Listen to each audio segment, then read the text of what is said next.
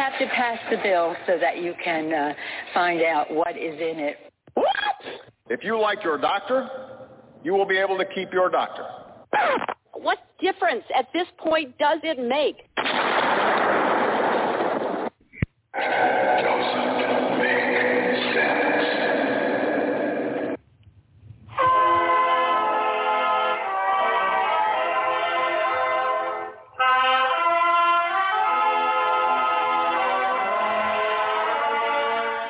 Looking to make sense out of what's going on in the world today, then you've come to the right place.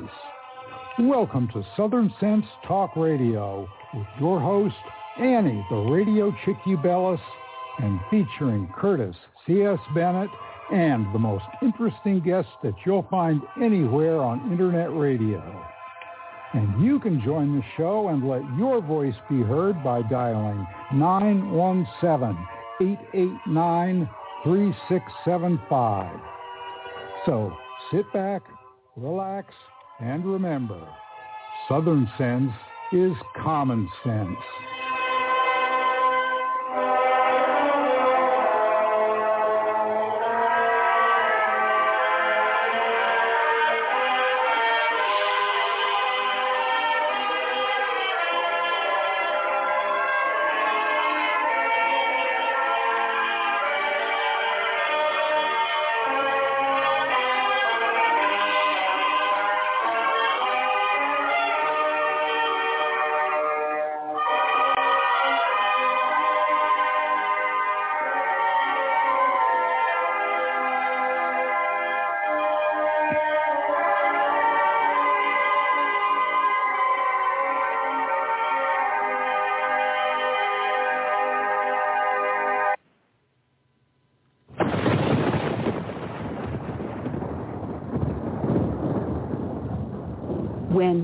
Emergency strikes, what's your first impulse? If your answer is run to the grocery store, you're likely to find chaos and plenty of empty shelves. So how do you avoid this? Well, it's simple. You use today to make a plan, to prepare for things that may happen. It's a hurricane, earthquake, blizzard, or even social unrest, especially in today's political environment. The practical place to start is by storing up food in your home. And I use My Patriot Supply for my food storage. If you don't have an emergency food supply, it's time to do so. Here's a great item that makes it really simple. A two-week food kit that comes in a rugged tote and only $75 when you go to my special website, preparewithsouthernsense.com, or call 888-441-7290. This food kit includes breakfast, lunch, and dinners that will last up to 25 years on your storage shelves. So order now and prepare yourself and then rest easy. So it's very simple just call 888-441-7290 or go to preparewithsouthernsense.com. You know what? Let's make it even more simple than that. You're listening to my show, and it's called Southern Sense, and you know you put a dash in the middle, southern-sense.com, and click on the icon for My Patriot Food. Well, if you want to insist, you can still go to 888-441-7290 or go to my website, Southern Sense, put a dash in the middle, southern-sense.com. Be prepared. All right, and welcome to another adventure here on Southern Sense. You're listening live on Blog Talk Radio, SHR Media, Gurn Entertainment Radio Network, iTunes, Stitcher, Spreaker, YouTube, iHeartRadio, and all the heck with it. Just go to the website, put a dash in the middle, southern-sense.com. I'm your hostess with the least mostest, the radio chickadee, Annie, along with my co-host who is so patient, so courageous, so wonderful, Curtis C.S. Bennett, a man into his own right with what now, 27 books out now, Curtis? Is Are you up to, or is it more than that? I have, um, I'm like on number 28. Oh, jeez. Jeez, and, and, that should be out in a couple of weeks. Uh, still working on the uh, book cover. I, I couldn't decide between two designs, and now I have decided. So I'm going to go move forward with that. And it's a military Maybe. I'll make sure you get it. oh, great! Because maybe I should have you ghostwrite the book I started. I don't know how many years ago. One day I will finish it. I promise you that. Because the the way my life has been so upside down, uh, between my mom having the stroke, she's 89 years old. Anyone want an Italian grandmother? I'll give her to you. She now lives with me. and for those that are listening, I lost my husband just this Monday will be two months ago. Uh, so I had dueling walkers, wheelchairs, nurses, social workers, therapists in and out my front door. I wanted to put a toll booth on the front door because people are coming in and out. Um, so my life has been upside down. so I can imagine. Have, wow.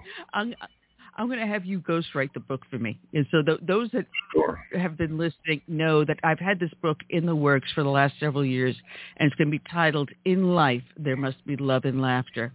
And oh my goodness, there's not much love and laughter going on in these days. I got to tell you, um, I was speaking to one of our guests, actually texting back and forth last night, and I mentioned God has a weird way of telling me certain things in my life. And I, I luckily, thankfully, I am blessed to be able to listen uh, because this whole show lineup was put in place before everything hit the fan in Afghanistan. I didn't mean to make a rhyme out of that, honestly. Uh, but with everything that's going on, everything just fell into perfect place. We're going to be starting off our show with two powerhouses in their own own right uh, Benjamin Smith, who's a former Navy SEAL, Iraq War vet. Um, those of you remember him defending the World War II memorial during Obama's budget lockdown. That that massive cluster, you know what. Uh, he's going to be on with Lieutenant Colonel Sargis Sangari, who was born and raised in Iran and served in our U.S. Army as Special Operations. Uh, he now is the CEO and founder of the Near East Center for Strategic Engagement. This is his whole bailiwick. Uh, we're also going to have that followed up with Graham Allen. Um, you got something running in the background, Curtis? I hear background noise. Um, uh, let me check. Yeah. Uh, anyway, we got Graham Allen. He's the author of Dear America, Live Like It's 912. And those of us that remember 9-11, now, you got to remember, I was on duty at the 90 precinct um, awaiting soldier replacement surgery uh, when the World Trade Center was bombed the first time when they drove those trucks into the basement of the World Trade Center. And the 90 precinct in Brooklyn is directly across the Williamsburg Bridge from downtown Manhattan where the World Trade Center was. I mean, directly across the bridge. Uh, when the World Trade Center got hit that first time in February of 93. So, you know, I, I, I knew it was vulnerable. And then, of course, the newspapers put out all the things that how you can easily bring down the World Trade Center. Well, hello, the Taliban, Al-Qaeda, ISIS, whatever you want to call them, the Daesh, be honest about it, call them the real name, Daesh, were sending their people over here to become engineers to learn how to take our buildings and structures down. You don't need to give them extra information, idiots. Anyway, so when it hit on 9-11, we remember what 9-12 was and how our nation united like it had never united in centuries. I, I can go on and on and on.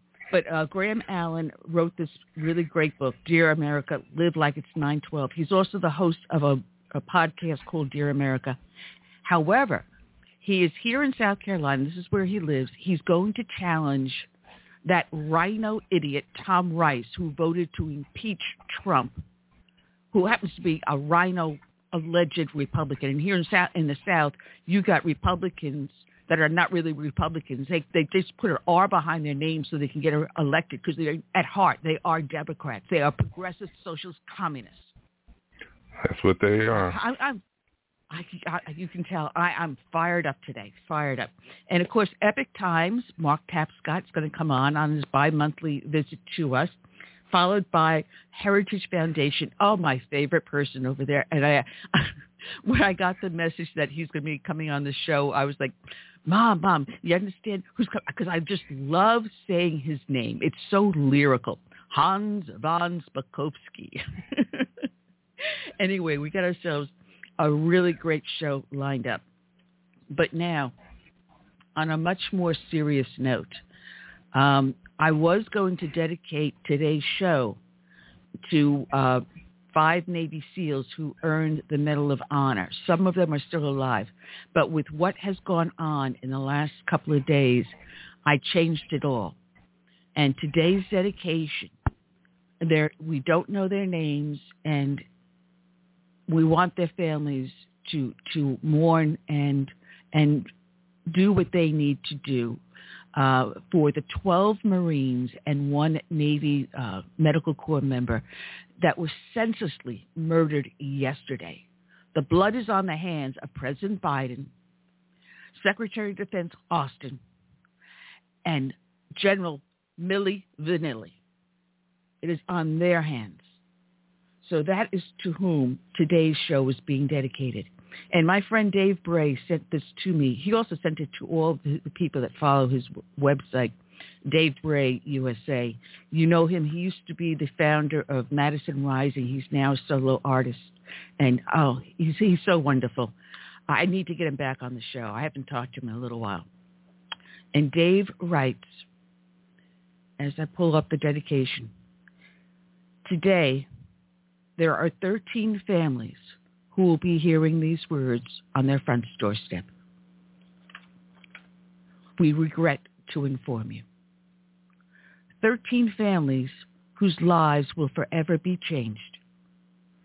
13 families for the rest of their days on this earth will wake up feeling as if they've been punched in the gut.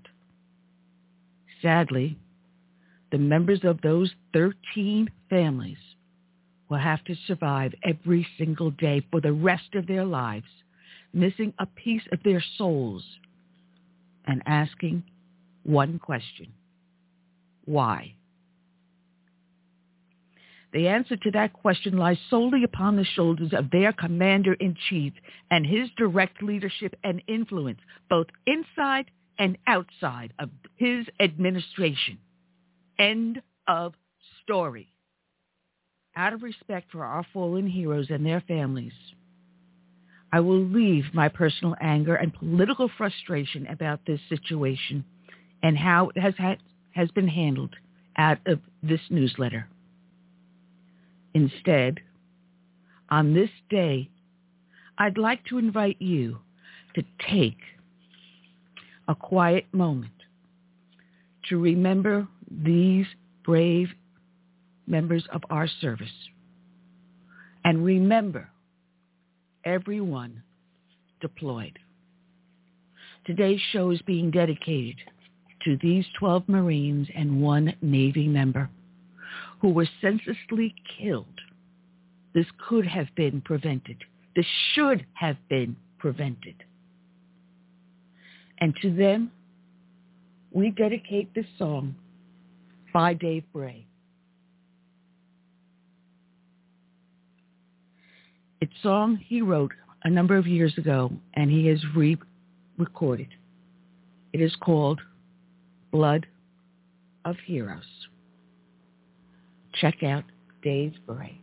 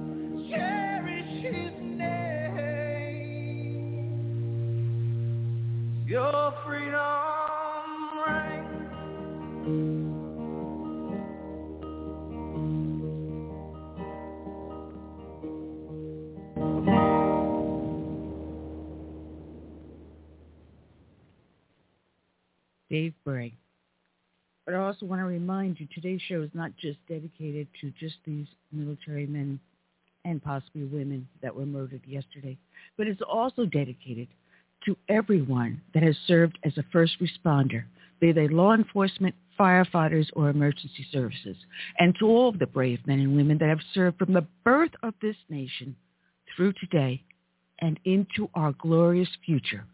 May long, may our flag wave. God bless each and every one.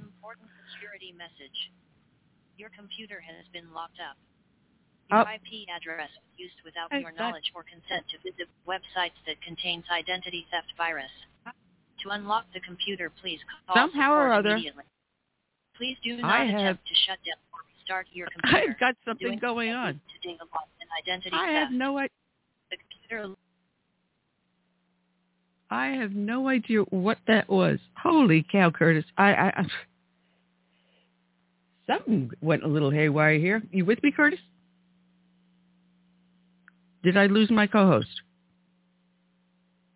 Curtis, unmute yourself. Uh, Curtis, can you hear me? All right. Can anyone out there hear me? Curtis? okay. I'm hoping that someone can hear me, that I did not get shut out. Okay. I- All right. Well, we've got, well, we just lost Curtis. Curtis just dropped off. Hello, Benjamin. Benjamin Smith. How are you today? I'm I'm okay. How are you? I'm just listening to the show. Um, do they know we're coming Well, I- on and you got a good lineup and they're trying to get you off? Is- that, that's what they do. That's what they do. Oh, man, you know, I actually was um, interviewing Matt Gerber, who happens to be an activist working to help the Falun Gong in China, and we're in the midst of the broadcast, and everything crashed. And I said the only way it could happen at that moment in the midst of the interview is that China hacked into the system, and so I was broadcasting, talking bad about them. and crashed me. It wasn't the first time this had happened. so Yeah. I'm And- on the radar. We laugh like it's a joke, but you know, it, it- being in in in politics and stuff like this, and you know, what was it? Um, what was it? A decade ago, plus 12, 13 years ago. You know, guess getting busy and you know, being in the movement and stuff like that. It, when um, you know, one of one of your last presidents was in uh, power. You know, like observations, they were surveilling us. You know, whether it was uh, you know agencies and all that type of stuff. Now with the uh, FOIA requests, we're finding out that was absolutely happening. So you can't Oh, uh, you can't put it you can't put it away. Yes, we laugh nervously, but uh, you know that in you know today's time from then, you just zoom it up to now. Everything we were saying is coming to fruition in the worst case scenario of what we were explaining and being called crazy for. So it's like No, I mean, everyone just listening has to listen to their heart and their stomach and their gut, not what the news is telling you. Do your research, do all that stuff because the crazy stuff is happening and they're starting to see it on the news and things can't hide it anymore. We're falling apart. No. Uh, matter of fact, I think you and I met. What was it? Eleven years ago, up in Myrtle Beach, and you were doing a fantastic speech, and a bunch of us were cheering. And I was watching some of the people leaving after you did your marvelous speech, which you sent me uh, last night to read again. Uh, and I said, yeah, this is what you talked about. This is exactly how we have been infiltrated. We have been hoodwinked, uh, and we're asleep at the wheel, honestly. And you were calling this out, and I said, mm-hmm. well, we've been asleep at the wheel for the last century and a half. They have been infiltrating our society little bit by little bit, and they, they do it in such small little ways that we really don't pay attention. We go, oh yeah, right, they're fine, they're they're woke, All right, they're little nuts. All right, fine. You always have a crazy Uncle Harry. So what? We keep on going on with our lives, raising our kids, going to work, looking to see to have a nice retirement. Just get on and get along. What do we care what the heck that Mhm. nutcase is doing down the street? But that nutcase is not so nuts. They're really very sly and sneaky. And little bit by little bit, they chip away to the point where now we have mask mandates, vaccine mandates, vaccine passports, you name it. Our freedoms have been ripped asunder. Yes, and you, you see the the opposing um, what is it way of governance, the good versus evil, those types of things. We have to take a step back and take a look at what's going on. You could you could you know point to politicians and those people down the street, but also look at like communism, evil. Look at like the the nature of Islam. Those those concepts, those theories, socialism, uh, communism, and fascism, and um, you know Sharia. Those are basically the same governing principles of you know total ownership of everybody coming down. It's it's basically like monarchic feudalism. Like the person at the top is the representative of God on earth to tell you what to do, whether your life is forfeit or not. Anyway, those those concepts and um, theories, they have the long game. They've been like Islam's been around for 1400 years, and then you've got all these other things that they're not they're not looking two years ahead or four years ahead to an election. They're looking, we'll eventually do it. Look at China. China's been around Yeah. for thousands of years. Our known time on this earth, uh, like, you know, to Samaria, to how many thousands of years before Christ, they've been around and they have a long game. They know they'll outlast us. We only we we know wars by a couple of years. We have no concept of the long game and they're playing the long game and we're being played like crazy and they know if they incept an idea, there'll be those idiots down the street, the useful idiots. You know, Communist Manifesto points them right out. If you do your research, all this stuff is just right in front of you. You understand. And mm-hmm. they don't even understand what they're doing and what exactly they're fighting for. They're doing it with emotion. And when what the U.S. is based upon is our logic, our ability to take the emotion of the moment out of it and go about it smart and right, rightly and justly and evenly. You know, the, the, the good will come out and the, you know, you will also separate the evil from it and then you will deal with it from there. So it's, it's such a big, long, broad uh, battle we're fighting. And of course, you know, we're getting older. It's been a decade since we've known each other. And you you start looking back on things and you just reflect each and every time. Like I read, um, what is it, um, Gulag Archipelago uh, once a year, and then you know I'm, I'm revisiting uh, 1984, George Orwell, and um, uh, Aldous Huxley with uh, you know, Brave New World. Start reading those things again because if you do, all of a sudden, you know you're updated with your experience. Because when we read them as kids, you didn't understand it as much, but now that you've seen the world and what's going on, you're going to go, "Oh my God, that's it!" Yeah. Well, even go back as the Chronicles of Narnia. C.S. Lewis foretold it. If you remember the rings that the children had to go through to get to the center to heaven, um, you can go to Ayn Rand, Atlas Shrugged, or Fountainhead. Mhm. Uh, the, There's book after book after book that has predicted what we are going through, and I I actually fell into the Chronicles of Narnia when I was going to high school back in the uh, anyway, and I keep seeing. you like that one? Mhm. I'm slightly older than you, son. slightly older. Uh, but This is the you know, oldest I've it- ever been. oh, thanks. Uh, this- this is really the oldest- appreciate that. No, no, this is the oldest I've ever been. You too. I've earned all my gray hairs the hard way. Anyway, um, but uh, but if you go back, you know, we've had authors throughout history. Um, I could even go to um, oh geez, uh, uh, one of my favorite uh, Van, uh, wrote Don Quixote. Cervantes. Cervantes was warning us about Islam in The Man of La Yep. He wrote about it extensively. Matter of fact, he was a slave of Islam at one point. He was held captive and had to buy his freedom. So, you know, Andalusia. through Mhm.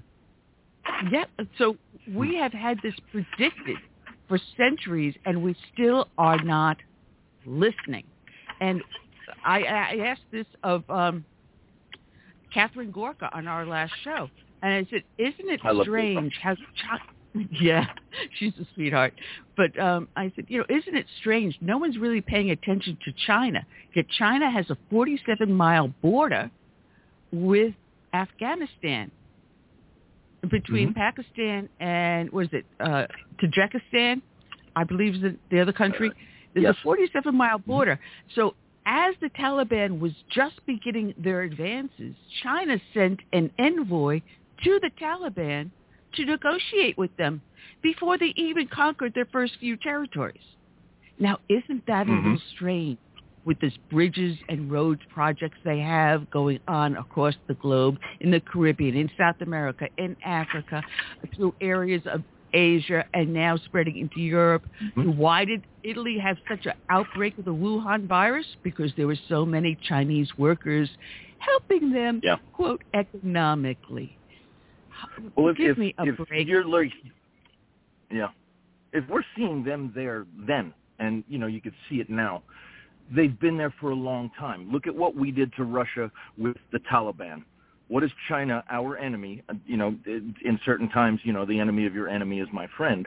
You know, China's there, Russia's there. They've already got the ins. They've got the people, the know-how, the terrain, the knowledge, the maps, all that type of stuff. It's all there. China they teach their children and the people in their population. Um, read Kissinger on China. It's it's like a it's it's it's over it's like two thousand pages, but it's big and it like explains so much and what they've been doing for generations, just kind of getting people ready to be the the, the power in the world. And Well- we need to understand with go. Well, well, I, I I pulled up a picture that was on your Facebook page. It's something that a map that you had outlined on, showing Afghanistan, Iran, and Iraq, and how you can link the three of them, that which also touches upon China, and also you have the Mhm. start of the world caliphate. Now, isn't China's intention is to dominate the world? And if they could use Islam against itself to dominate the world, you outline it in the map so perfectly. So those that are looking over on Facebook on the video there as well as on YouTube, take a really good look at this map that uh, Benjamin Smith had put up on his page. And it really explains... That was on my phone in the conversation. Oh, that was cool. Uh, so. I, I've got the map up right now on on the video because even though I can't do the video through this BS, um, I am able to through Restream to.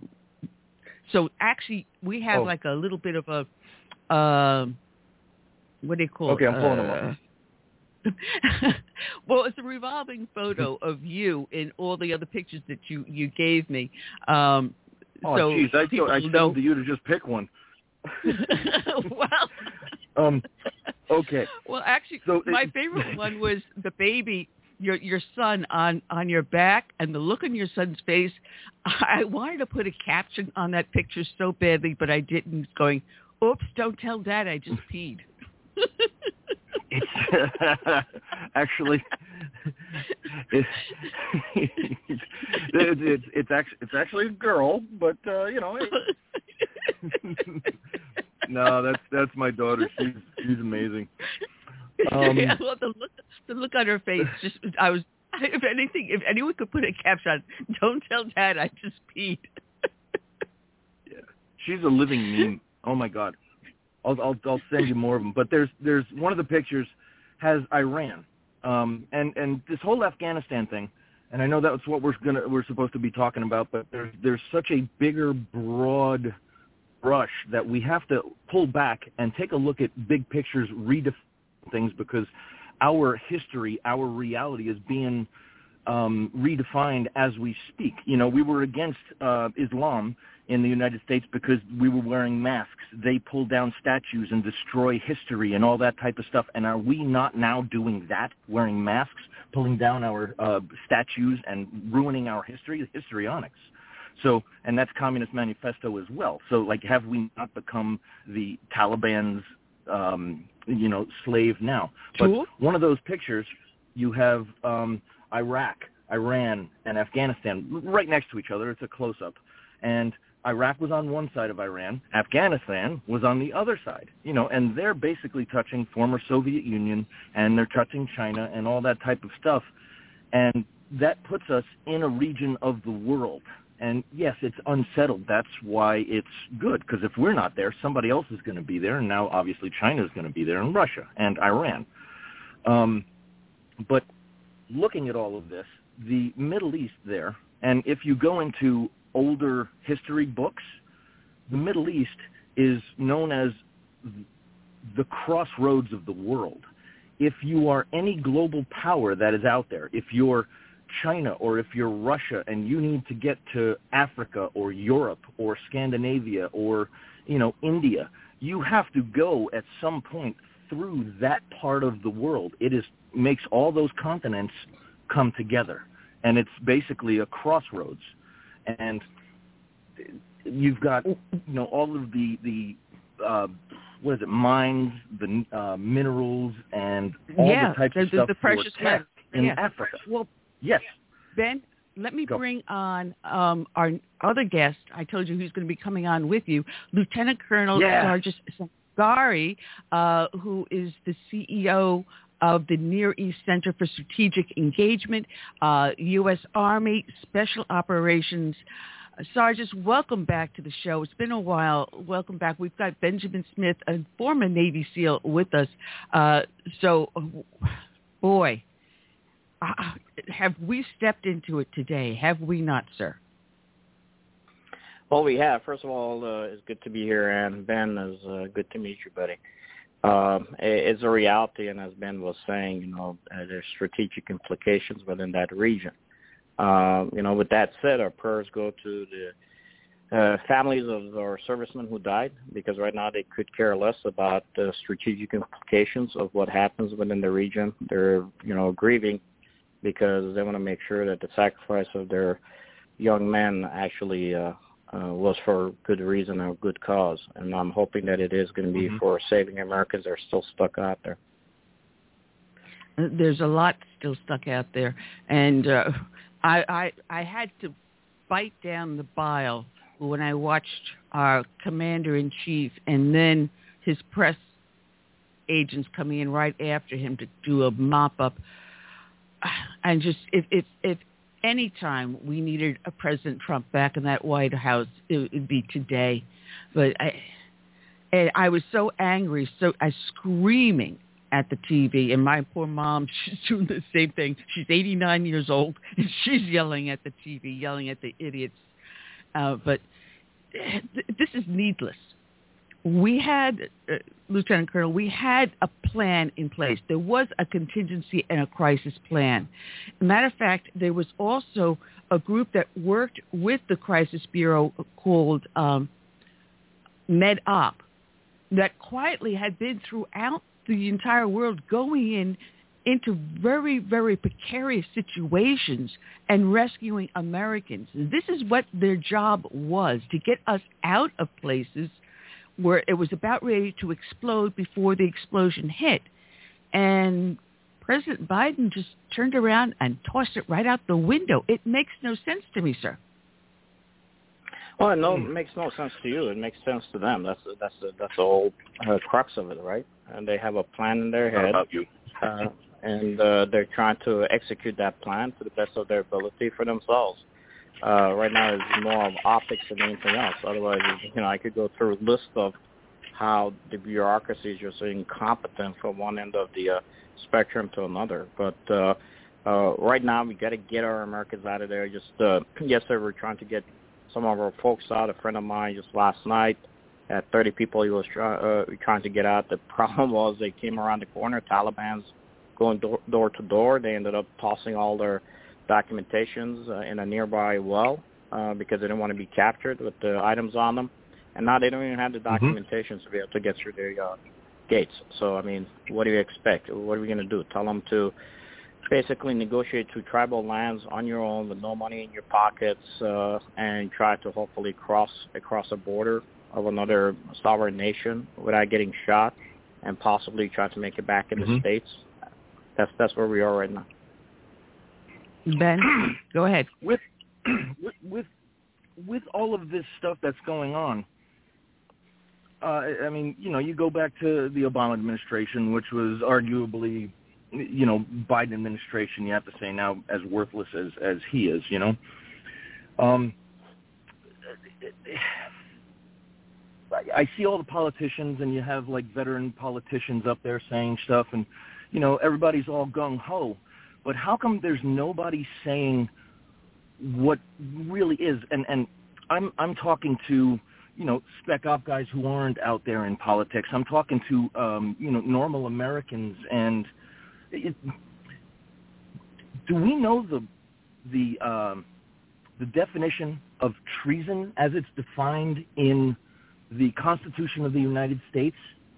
It's it's it's Section three, Article three, Section three, Clause one, and I just I just want to like I'll, I'll, I'll read it real quick here, but it's simple. It says treason against the United States that consists only in the levying of war of uh, levying of war against them, or in adhering to their enemies, giving them aid and comfort. That Yep. right there Yep. it's it's it's we just gave a a country now owned by our sworn enemy that you know we look at the history. I don't need to explain it. We just gave them how many black hawk helicopters how many night vision. We don't own the night anymore. Weapons ammunition explosives um you know what kind of intelligence the names of everybody who in that country helped us. Is that not high treason? Like, how come nobody is saying that? You point at that person and you call it out. Say it what it is. It's absolutely that. I mean, you. It, it's horrible, and you've got like, what was it? Um, you've got Obama putting what is it? 170 billion? Was it? It was a billion, right? Not million. On the tarmac in Iran for them to have. And what did they do with it? They're not our friends. They screamed death to America. You've got Benghazi. Where the, where were those weapons going? They were going to the the rebels in Syria. Were they on our side? Probably not. You know what I mean? There's there's and there's proof of all this. Who it goes to? It's their they're not. We have to be able to say with the people up there. They say they're making bad decisions. They're making bad. They don't know. It's like no. At a point, you got to say, wait a second. You know exactly what you're doing, and what are we doing against it? Nothing. We're. It's hope. Hope that the hero we want comes along, whether it's in a movie or whatever. But nothing's going to happen, and, and this is the objective of the left or the the um, what is it, socialism, communism, they understand this, whether it's Islam, you know, Dawah. But they understand that if they get us to decide that there is an enemy, we will win, we will beat them, we always have. Hirohito was like, I'm not attacking there, there's a rifle behind every blade of grass. So they have to keep us in indecision, confusion.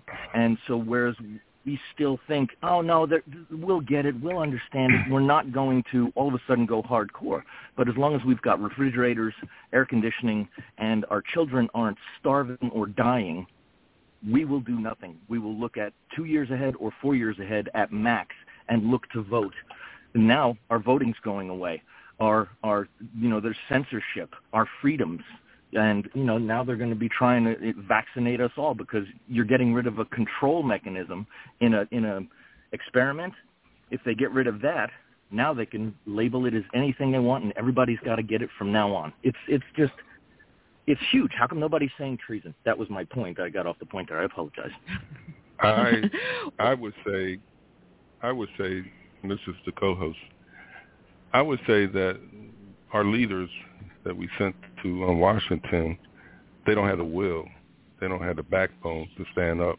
I mean, when you think about what happened in the last um, four years with uh, um, Trump's mm-hmm. presidency, um, they didn't have the will to go after the people who were obviously in cahoots and and committing treason against this country and trying to um, overthrow this, this legitimate president. So if they didn't have the will mm-hmm. to do that. You know, I, I can't see them having the will to um, stand up to this administration. I'm talking about our Republican leadership and and any other Second Amendment, um, even the other side. Mm-hmm. You know, they don't have they don't have the will. No, they don't. Lieutenant Colonel Ben said something important though, because if you think back through the presidencies, every time it's a Democrat in office, it's a major debacle. Under Carter, you had the Iran hostage crisis. 52 hostages held for 444 days, only released hours after Reagan was sworn in as president. Uh, with, under Clinton, there was Mogadishu. Everyone will remember the Mogadishu Mile with the Black Hawk Down.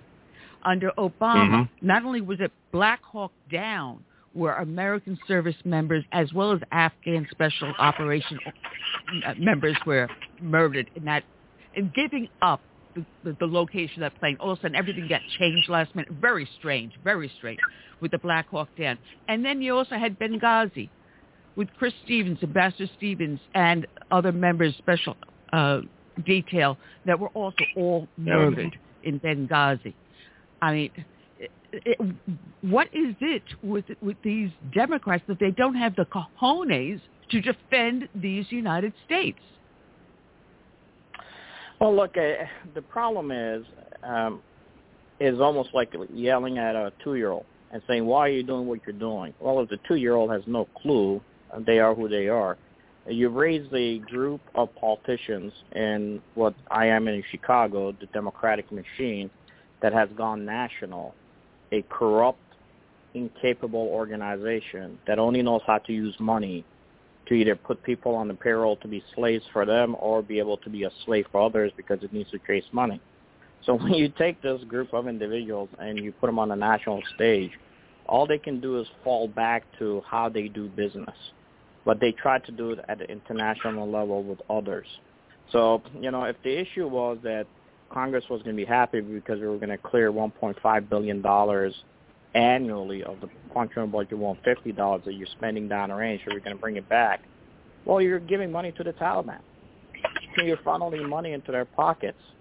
If you don't funnel it into the pockets directly, you're going to turn around and launder that money either through USA or NGOs now that have to try to fight for women issues or through China and these guys, Chinese companies. That means you're going to have to take more of your intellectual property that you have committed to supporting Chinese causes in the long run, funnel that money through uh, either Taiwan, through even U.S. companies like TSMC as an example, which is a backdoor that was used to steal of F-35 technology in order to be able to prop up a fake government that you're going to be able to say my diplomats are working with. Look, these individuals could be killed in a few minutes. Uh, you had the conditions set by the previous administration and before Trump went in to even negotiate, he basically said to them, I know where you live. I know where your families are. I know where your villages are. And I have the ability to eradicate you.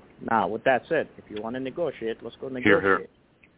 The, the, the yeah. other piece that he did that a lot of people don't understand is he used economics and politics in a way that most regular folks within the bureaucratic systems don't understand. He put uh, uh, sanctions on Iran. He came out of the deal, but he kept the port of Chabahar in the Persian Gulf open and allowed our strategic partner India to build that port for the Iranians for future ability of Iran to do economic deals. He, when he did that, he countered China's ability to build ports all the way from Burma into Pakistan and uh, having a $60 billion, you know, uh, project, uh, rebuilding construction project with the Pakistan government for the region is almost like a Marshall Plan. He built a railhead a lot of railhead to be built between from Port of Chabahar to Afghanistan, which put pressure on Pakistan to force the Taliban to come to the table to negotiate.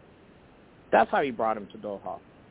The problem is, two days ago, you got Secretary Blinken standing up saying, well, we're going to use whatever we can, our political power, economic power, to deal with the situation to make sure Americans are safe, which in his in his term means we're going to pay the Taliban, which I had put it Mm-hmm. on my site a week ago that that's what they were planning on doing.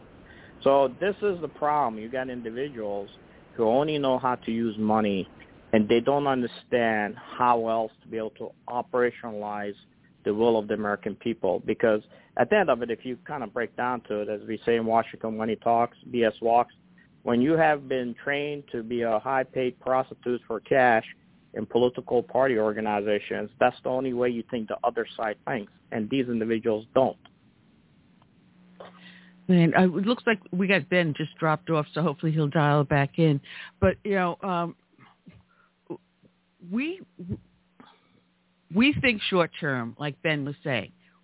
We only know how to think short term. Uh, they think long term, long game. You know, they they are in there for the next hundred years, 200 years. They're planning generations ahead. We're thinking just the next step forward, and that's as far as we go. And while we're just not paying attention, China has been influencing the whole region over there. At the same time, they have been buying up America. If you were to look at Mhm. a lighted map of how many pieces of property that China owns, uh, we they own Smithfield uh, Meats. Uh, how many large companies like Smithfield do they own and control? So they have control of our, our food. They have control of various other supply areas in our market. Look what happened with us with the PPEs, the personal protection equipment. You know, uh, all of a sudden you couldn't find gloves or masks or anything like that. You know, everything was coming out of China with the manufacturing. Uh, then you turn around and look at the ports they own, the other properties that they own, and now as they build new housing developments in the rural areas, they're scooping them up. So now when you Mhm. go to get a house in that little local suburban area, it's actually owned by the Chinese Communist Party who will rent it to you and control your life by controlling where you live and how you live. It- so it, they're, they're so insipid within our society, not just in businesses and property, but within the political environment, our education, the Confucius schools, uh, the other influences on higher education, controlling school boards and curriculum, and Mhm. then influence into politics. Can we say Mitch McConnell and his shipping empire? But not very Yeah. many people are talking about this. And we are slowly being con- conquered. And we're asleep at the wheel. Yeah. Um, I want to dovetail into that. Um, and you see what's going on right now.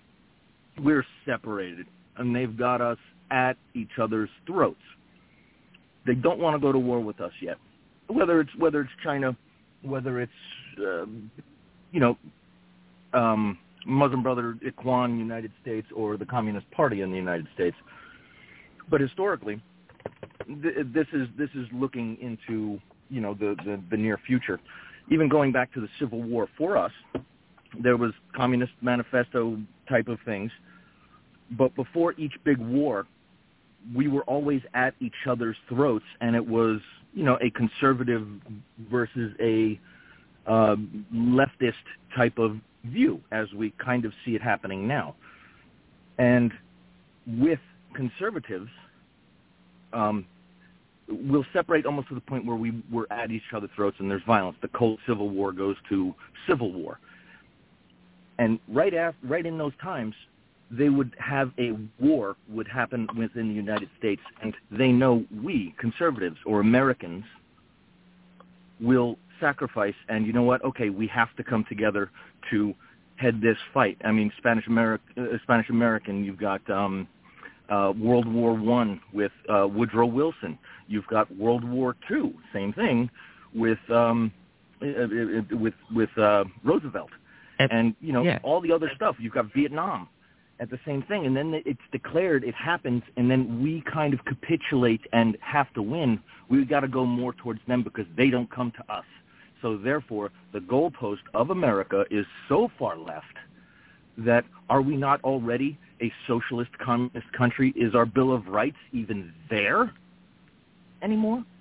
And, you know, in this, looking forward, because you see the news in the world starting to, uh, uh, the narrative that we're getting, you're seeing it amplify each time to take the mind of the um, person imbibing all of this. You have to take them each time to another level to take them off of the other high level that you just had them at. Um, you know, you could take all the things in the past, uh, what, year? Um, and then you could even look at it in, in through history, like what the the January sixth is basically 1933 Reichstag fire. These people repeat all their things over and over again, and that's how Hitler got to power. But um, you know, looking forward, how do they start? How do they hit us now? Hit us harder to divide us even more to make better stories. They're they're doing this intentionally to us. I mean, and just a real quick. Um, prediction, how long before you think, and looking at history, how long before we are actually in World War III? China comes across, hits Taiwan, Russia, and you know this is the whole Middle East thing again. Now that we don't have a foothold there, Russia's only warm water port is in Tartus, Syria, and otherwise they got to go through NATO country, Turkey, um, you know, Antioch and stuff like that. Russia's basically a landlocked country. I think we'll be in world war within one to two years, and then there's got to be something really big happening, something cataclysmic, maybe another virus. Who knows? Maybe a, a nuke detonation, not a not a missile, but something to just totally blow everything apart. And well, I, all of this is to separate us from the rest of the world and the rest of the world from us, so they can just swallow it up and then we will just go away. We don't go from first to second in global things. The world powers never has. You go from top to bottom, fast and hard.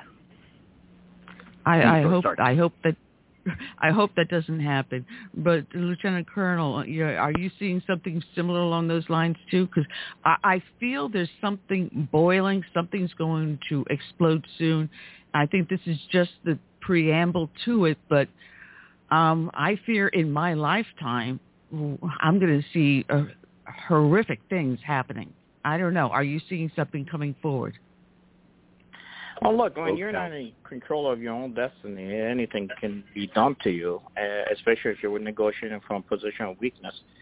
Right now, U.S. is not strong. Uh, I mean, look, uh, think about it. Uh, the Central Intelligence Agency lead goes sits down and talks to the Taliban, a tribal group that is a terrorist Oh, group jeez. that kills people, and uh, a few days later, they kill American soldiers at a gate. From a Middle Eastern sense, they basically spit in your face. Okay, what are you going to do about it, uh, CIA chief? Where are you going to do clandestine operations? I mean, look, there's a reason why we used to use the term uh, sometimes clowns in action, okay, instead of uh, Central Intelligence Agency. So if your CIA is incapable and they're spitting in the director's face, your Department of State cannot get people out. All they have to do is a five-page memo. They have to do a five-page memo with the surrounding countries to say, here, you know what? Here's a timeline we have. Here's how many people we need to be able to process to SIV process. Is it possible for us to be able to bring them here, put them in temporary refugee status for us to process them? And you can't even do that. And speaking of China, when you failed your mission as a Department of State in uh, Afghanistan, you still keep on failing it. Department of Defense, when you're allowing the President of the United States, the Commander-in-Chief, and you're going along with leaving Americans on the battlefield, and not one of you generals has gone in and said, you know what, you leave people on the battlefield, here's my resignation. Uh, you know, go deal with Yep. this as far as your optics are concerned for the next election. You had uh, Kamala Harris going down to uh, uh, Vietnam.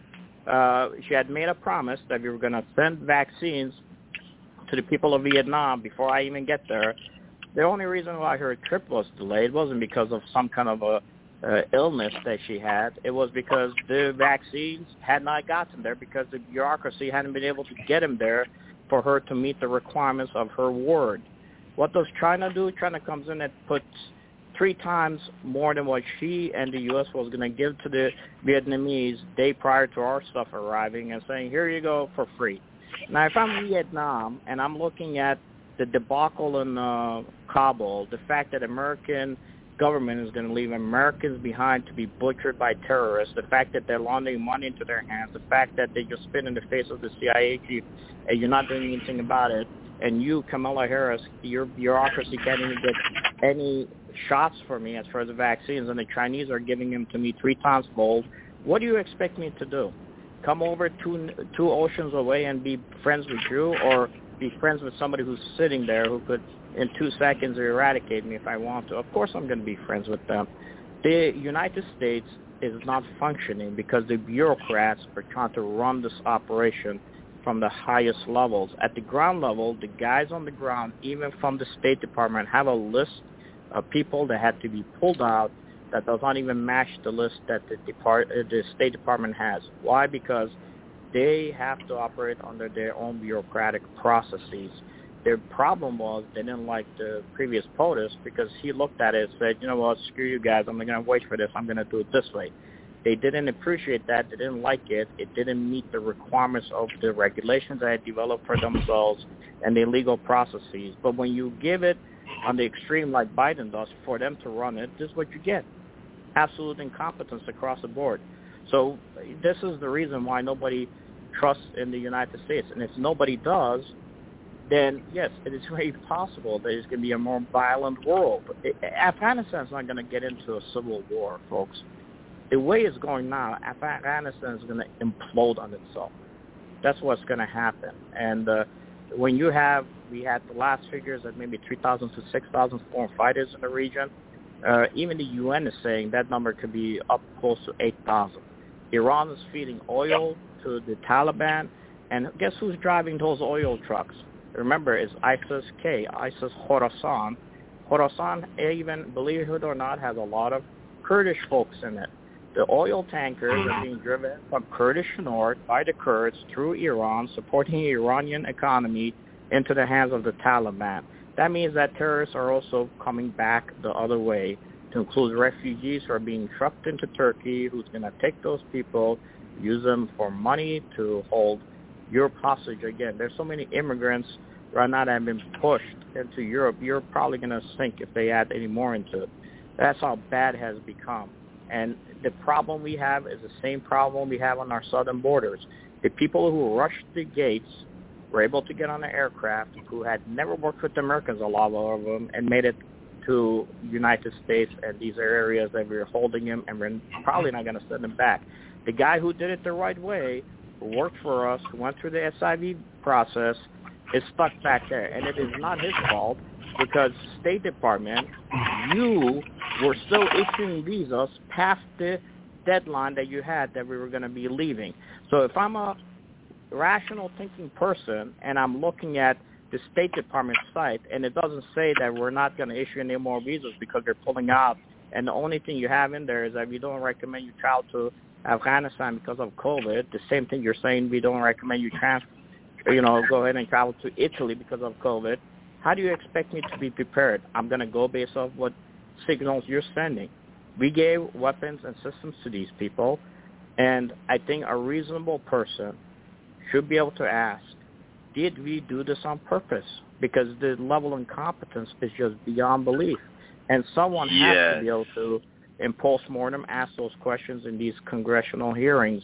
Last month, I went to D.C. when we realized a day after that we had left the equipment there. I delivered message to whoever I could in the congressional side and say, go get the stuff. We're in trouble. And that, but that's all I could do from where I am. I can only reach and give advice. Unfortunately, you get people that are sitting are getting paid six figures, and they're never going to get fired. They're going to go get another job, and they're card carrying individual for a particular political party, and this will continue to burn this nation to a core. Yeah. Well, I, uh, I honestly think. Just to that. Whoops, sorry. Okay, go ahead, Ben. Go ahead, Ben. Uh, just real quick, kind of like like you're saying, it's it's called Hanlon's razor. I'm I'm proposing the exact opposite. Uh, Hanlon's razor is don't assume malice when incompetence will do. Uh, type is, and that's just one of those things. But I think it's in these types of things, the strategy is just the opposite. You know, we're assuming stupid, and you don't know when. Mm, th- th- you look at it; they absolutely know what they're doing. So um, I, they have to be. I, I, you can't explain. They, no, you you can't reach this level of stupidity without some intelligence driving it. You know, so they're saying, well, we've got these blissful idiots. Let's feed them this information. Let's steer them down this Mm-hmm. road, and we will get the end result we desire, which is the downfall of these United States. They want to take any world power we've had away from us. And once they do that, or once they degrade us to that point where we no longer have any influence, then they take down the rest of the United States. And they have been chipping at us bit by bit, bit, piece by piece. Yeah. Now, when everyone in Congress, if you notice, most of the congressmen and women were out there trying to help their constituents get out of Afghanistan and back to the United States, or help the Terps come out, or any others that help, you know, us in this Mhm. fight to help bring them here. They're working hard. But what does Nancy Pelosi do? Behind everyone's back, when no one is looking, she passes two of the world's worst bills that violate the Constitution on every level. The, uh, the, Worse the for us, best for her. 3.5 3.5 trillion infrastructure budget as well as the John Lewis Voting Rights Act, which is just another version of the We the People Act, or We're Not for the People Mhm. Act, as I call it, that Voting Rights Act that just removes any state's rights to control their elections, again, in direct violation of the Constitution. So she just tore the Constitution completely apart as quickly as she tore up Trump's inaugural address. Could a lot of this be hiding, you know, some of the voting tallies that, and most of the states are trying to go into, uh, you know, forensic audits and stuff like that. You know, like what what is this hiding? Every story is trying to hide another story these days, and not long afterwards you find out the stories are crap. I mean, you know, this is this is true and this is there and this is hardcore, but everything over the past year has been trying to hide the ineptitude or the evil of what's being inflicted upon us, and we're swallowing and we're accepting because we're glued to the television or the narrative. Well, Lieutenant Colonel, this is this is something I find that people, if it's not given to them in 15 or 20 second sound bites, they're not going to pay attention. Uh, at one point in time, when you heard something on the news, you'd sit down, and you pick up a newspaper, or you go to the library, and you, you do your research. You, you you had critical thinking where we just didn't mm-hmm. swallow whatever was being tossed at us. But in today's day and age, if it's not in 144 characters or less, no one's paying attention. You're more concerned about how many friends are following you on TikTok, Facebook, Twitter, or whatever the, the flavor of the month is in social media. And why anyone is on TikTok, for the life of me, I have no friggin' idea because the Communist Party controls it. Uh, you, I'm I'm on a tear today. I swear, Colonel. I am on a tear. You're hot. You're well, hot. kid. I think I think um, COVID could be a smokescreen um, in so many ways because think about it. It- It's 27 nonstop COVID, COVID. So while everybody's focused on COVID, they're doing other things. Also a That's- weapon That's my spiel. by the Chinese. Yes. Yep. Colonel. Now, look, um, Oh well, uh, I, I would call that I would call that biological warfare that they committed. Yes. Mm. Um, with that, you know, when Trump was Trump was president and coming almost open source, um, you know, you've got you've got Muslim Brotherhood in in Congress, um, you've got Chinese um, espionage at the highest level of the government, the number three in in in line to the president.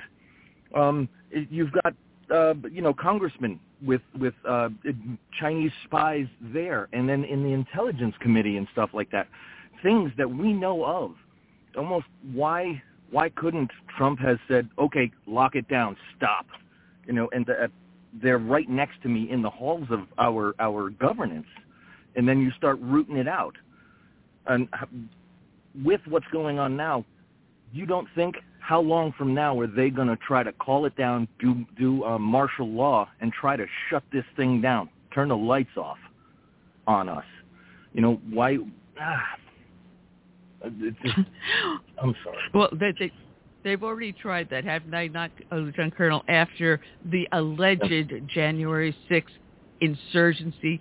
Didn't they lock down the Capitol? They put a a chain link fence around it so we the people could not get to our representatives, which by the way was again unconstitutional. Mm-hmm. Well, you you still have a hard time getting to them. Even last month when I went to St. Annan because I wanted to warn our folks, not only because my team was there to brief on China, we're going to be briefing on what happened with these uh, weapons. I mean, you have to get approval, you have to get a meeting set up, you have to show ID, um, and a lot of people don't want to go through that whole uh, goat screw just to be able to get in to say hello to one of their reps and not knowing if anything's going to happen. Um, technically, even under what we're dealing with, they're still sticking to the old schedule where you have uh, Congress probably not being in full sessions until uh, middle to late September. I think September 23rd is when they all come together at the same time. So, look, the the the system's not working the people who are running it are not working. But to an extent, it's our fault as voters too, right? Like I said, I'm here mm-hmm. in Chicago, Illinois, and I, uh, you know, I ran as a Republican and against the minority whip here. I had forty-three thousand dollars in my coffers. Now, the GOP in Illinois did not have my name and the name of out of 89 folks that were running from the GOP side for office, they had a name of maybe a handful of folks there. Uh, I was on an Antifa site with a full breakdown of my political views because they had done their research on me, and I wasn't there. Why? Because I was I because when I was in Syria, uh, when we were running the Assyrian army force structures in 2014 to 2017, fighting against ISIS. Uh, at that time, one of my commanders was ambushed uh, by the YPG Kurds, which we were funneling money to from the U.S. side um, Antifa US and Antifa uh, Europe were on the ground at the time he was killed. So I had a personal want and desire as to why is an Antifa flag flying next to the K, uh, you know YPG flag, uh, which killed one of my commanders. Uh, but the GOP didn't have me on their website. Yeah, they yeah they didn't have my name on their website. Now I when I tried to raise money internally here, they tried to funnel the money that I was trying to raise to other districts that they thought they could win. Well, with forty-three thousand dollars in coffers, I got up to one hundred seven thousand eight hundred eighteen votes. There's forty to fifty thousand they still were looking at, I, which probably, if we count the votes right, uh, you know, going back to doing the audit, you're looking at one hundred fifty thousand votes. So the wanted desire was there to change this garbage that is burning a hole in Illinois. You know, Illinois has more uh, actual natural gas than Saudi Arabia has oil, uh, but uh, we're in the uh, in the tank.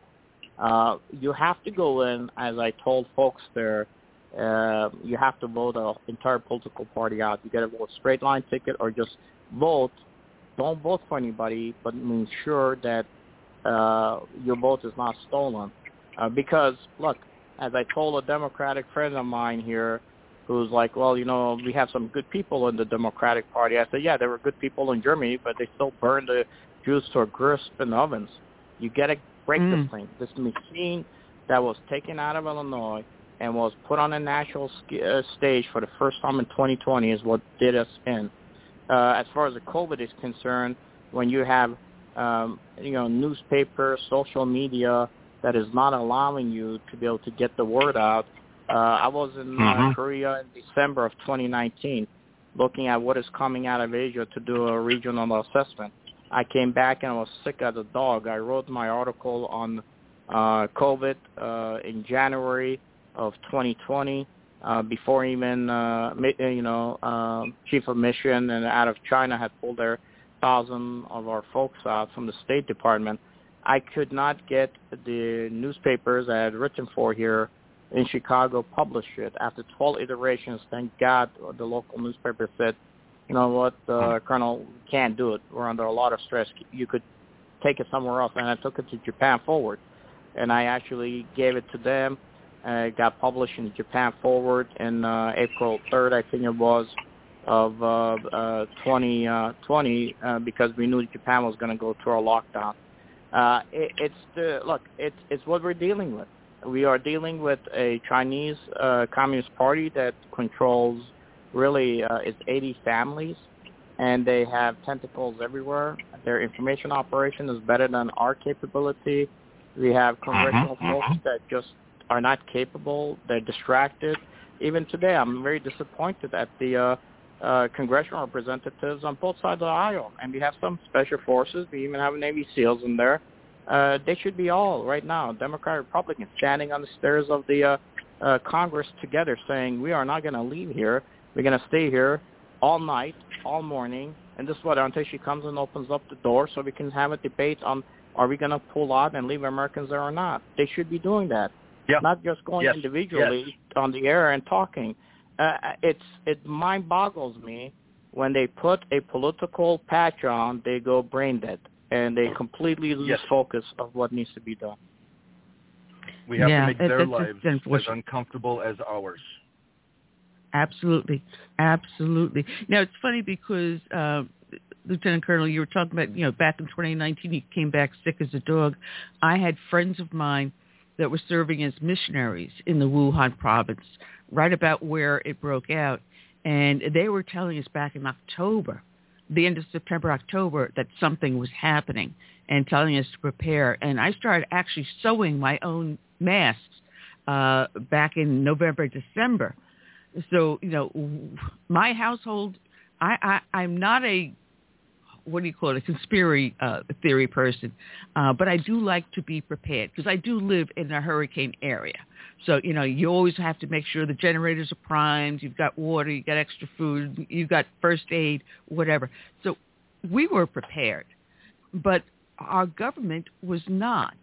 And again, we're asleep at the wheel. We're, we're always batting at the next shiny thing instead of focusing on what is important and looking into the future, not the near future, but the far future. Well, the system is designed that way, right? Uh, the system's designed that way. Look, if I had won my uh, my uh, my office on November November November third or November fifth, I'm I'm starting to uh, lose my focus uh, from last year. But you know, the first Tuesday of the uh, month in November when we voted, if I had won the office then, I would have had to have my entire calendar already ready to go uh, for January. There's a lot of congressmen who walked in in January where they go to what is a farm and the Republican Democratic side of the House, uh, the leadership says these are the things we're going to work in this 117 Congress. Uh, I had to Yep, have my yep. calendar ready. A lot of the people went there not even having a calendar ready. And the money that they raised from their election, if they were short in the coffers, would have to sustain them through the entire process of then and processing. Now, when they were meeting in January to try to actually get into their offices to turn on the computers, um, guess what? Uh, the me being in the opposition party, we're already meeting in middle of January talking about who would be running for the 2022 election. And if somebody decided that they were going to run then, guess what? They would have to file their paperwork and have first quarter filings by March of uh, this particular year, 2021. So here I am, a fresh, new, brand new congressperson. I just went to, uh, you know, Congress. I don't have any money in the pocket. I have special interests now chasing me because they know that I'm in Congress. So I, they're trying to break deals with me for possibility of what bills they want to pass for their lobby interests. I have the leadership in my party on both sides of the house saying, "Here's the things we're going to work on." I go ahead and tell your party leader that, "Well, uh, I don't want to work on this thing. I'm going to be on this committee," and they can say, "That's fine. Nothing will pass. We're not going to allow any of your stuff get through committee." Now by February, maybe you have an understanding of uh, what uh, Congress might want to do. In the first half of the calendar, which ends in August, you might be able to propose a bill. Guess what? If the Democrats control the House or the Senate, you're not getting anything through. If the Republicans control it and you're on the other side of the aisle, you're not getting anything through. And your opposition who wants to run against you has already raised the first quarter filing in March of that year. Now, whatever it might be allocated, or I should say uh, authorized in the first half of the calendar, you may not have the monies allocated for the second half of the calendar. So you may have passed a small bill that you run around to your constituents and say, look what I did in the first six months I was in office, but there's no money that is funded for that particular project. Then you go on an August recess. Then in September 3rd of the follow- following year, less than six months after you've been in office, guess what? You have to file your paperwork. You have to get people to collect signatures to get on the ballot in November in order to be able to run for a primary in March of the following year, which in this case an open primary, the opposition party is going to run somebody against you, and then in order to win a general election in 2022. And you have to raise money during this time. Do you think these people actually are thinking about the strategic implications of what the hell China is doing when it comes to our companies? Do you think these people have that No. concept? Our, our Nope. nation is No. burning. The two-party system has destroyed it because they don't understand how to work, and your bureaucrats are not being trained right. At least in the military, we used to say for guys like Ben, the special operators, had to prove their worth on the battlefield. When the regular army wasn't really at war, wasn't fighting, it became more of a zero mistake tolerance army, and they were more interested about how to pat the OERs when they went to fight the whale gap in the uh, National Training Center. Well, at least the special operators on the battlefield constantly because they were using, you knew who was good, who wasn't. Eh, We don't, we didn't have Yeah. that ability in in the regular army, and the regular army ended up becoming nothing more than appointing people based on how well they could play the politics to get to the next level rather than anything else. And when you have the commanders, when you have the admirals in the Navy right now sitting and talking about bringing back Yes. the uh, photos of how we promote, you're basically saying, I'm going to promote based on race. Your institutions have been broken. State broken, Department of Defense broken, CIA doesn't even have teeth anymore to be able to be that functioning ability to go out put a round in somebody's head. When you have destroyed all these things and you have a system that doesn't work well within the political party realms and how the two sides actually work, you have corruption inherent in everything. What are you expecting from this nation? You're going to Yep. get what you get, I've done a lot- Americans on the ground to die. I've I've done a, a lot of work in in restructures, and you know you got to go in, figure it out, see what's going on, and you know kind of what's happening with our country um, is is the same thing that happened to corporations when they start not having either the competition or have bad leadership. The guns start being instead of being pointing out towards opposition or or competition, they start pointing inwards.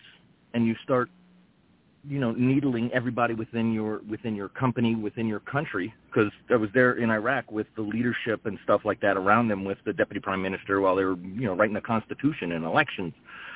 And then to see it here. And the way it's devolving it's the same thing the way companies fall the way now countries fall. It's the the guns start pointing themselves inward and it's a circular firing squad.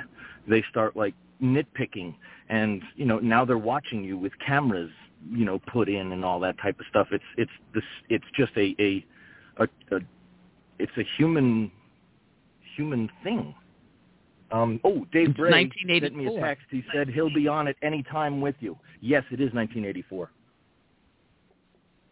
Yeah, it is 1984. You know, Big Brother is now watching us, and if you think about that, um, I had gone up for Trump's inauguration.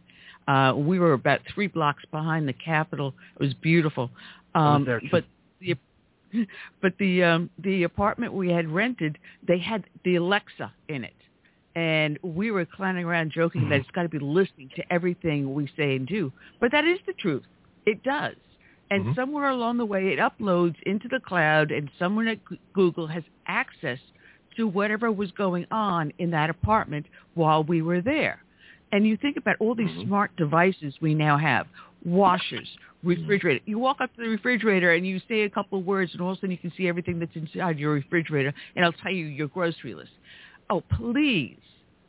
We have become Mm-hmm. so dependent upon the new technology we forget how to survive on our own. Something that you and the lieutenant colonel know how to do because we've had to do that in the field. But we, sitting here in our comfortable Archie Bunker chairs, I find it easy to Mhm. throw in some Jiffy Pop into the microwave than learning how to do something from scratch.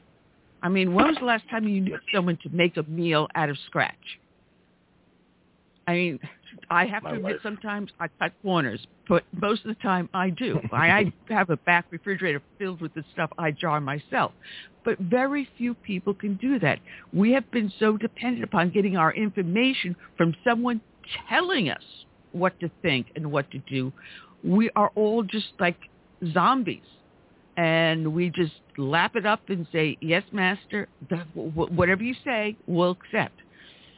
I think somewhere along the way, and I'm hoping I'm right, the true heart of America is starting to beat and people are starting to wake up because I think because of shows like mine, because of people like you and Lieutenant Colonel, Americans are starting to wake up and say, hey, we're in trouble.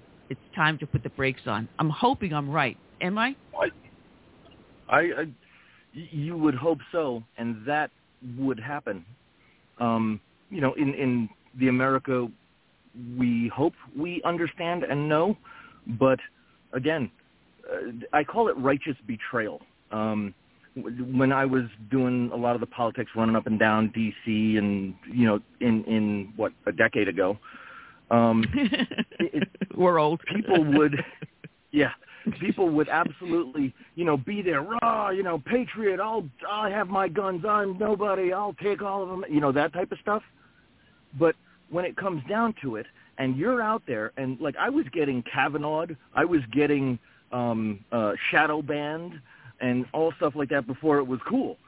But now the people will be there with you. And in in theory they they'll talk it in in when you're face to face but when you start going out there and like you say it you're out there saying the uncomfortable stuff and sometimes you feel crazy saying it. You absolutely do but it's the logic. It's in your heart. It's in your soul. It's god.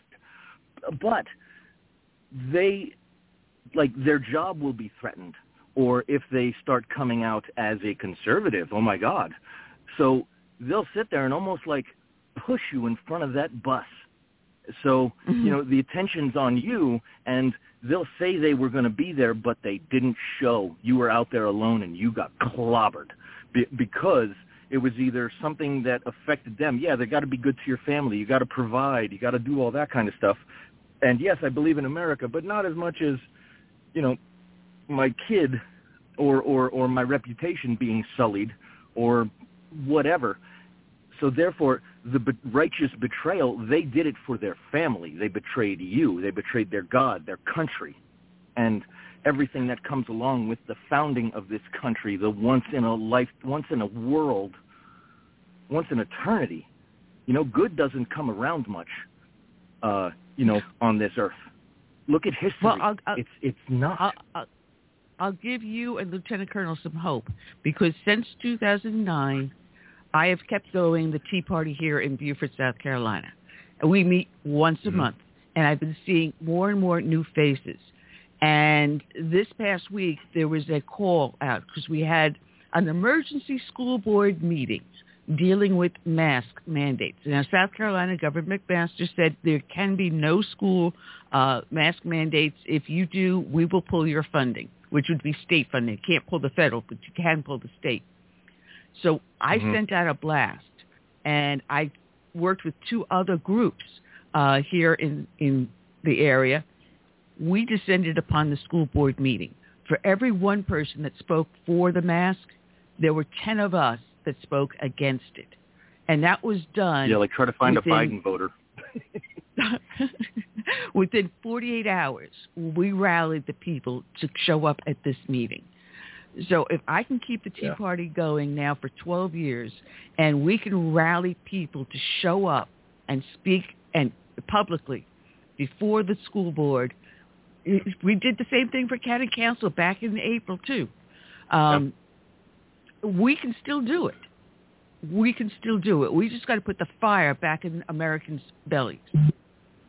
and you you are amazing in in in the the stick to itiveness and stuff like that um it's it's amazing because being fed up and all that type of stuff even you know the i was only only betrayed by republicans.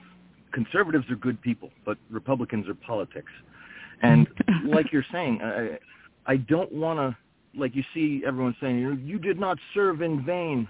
The way this country's set up is that we have a civic duty to engage the government and keep it straight here at home while you know uh, our military defends us over there yeah we protected american lives and and us from being attacked here but the thing is we protected this place and the DC, the government, and people within our country are the ones sinking it. So it's, I challenge the people listening, civilians, military members who are civilians now, it's, did we serve in vain while we were protecting Americans? Arguably, it, we're falling from within. So we we served valiantly. We did amazing things. We are the best. We still are the strongest. They can't beat us if we decide to win. Um, but did I serve in vain with all the sh- stuff we've done?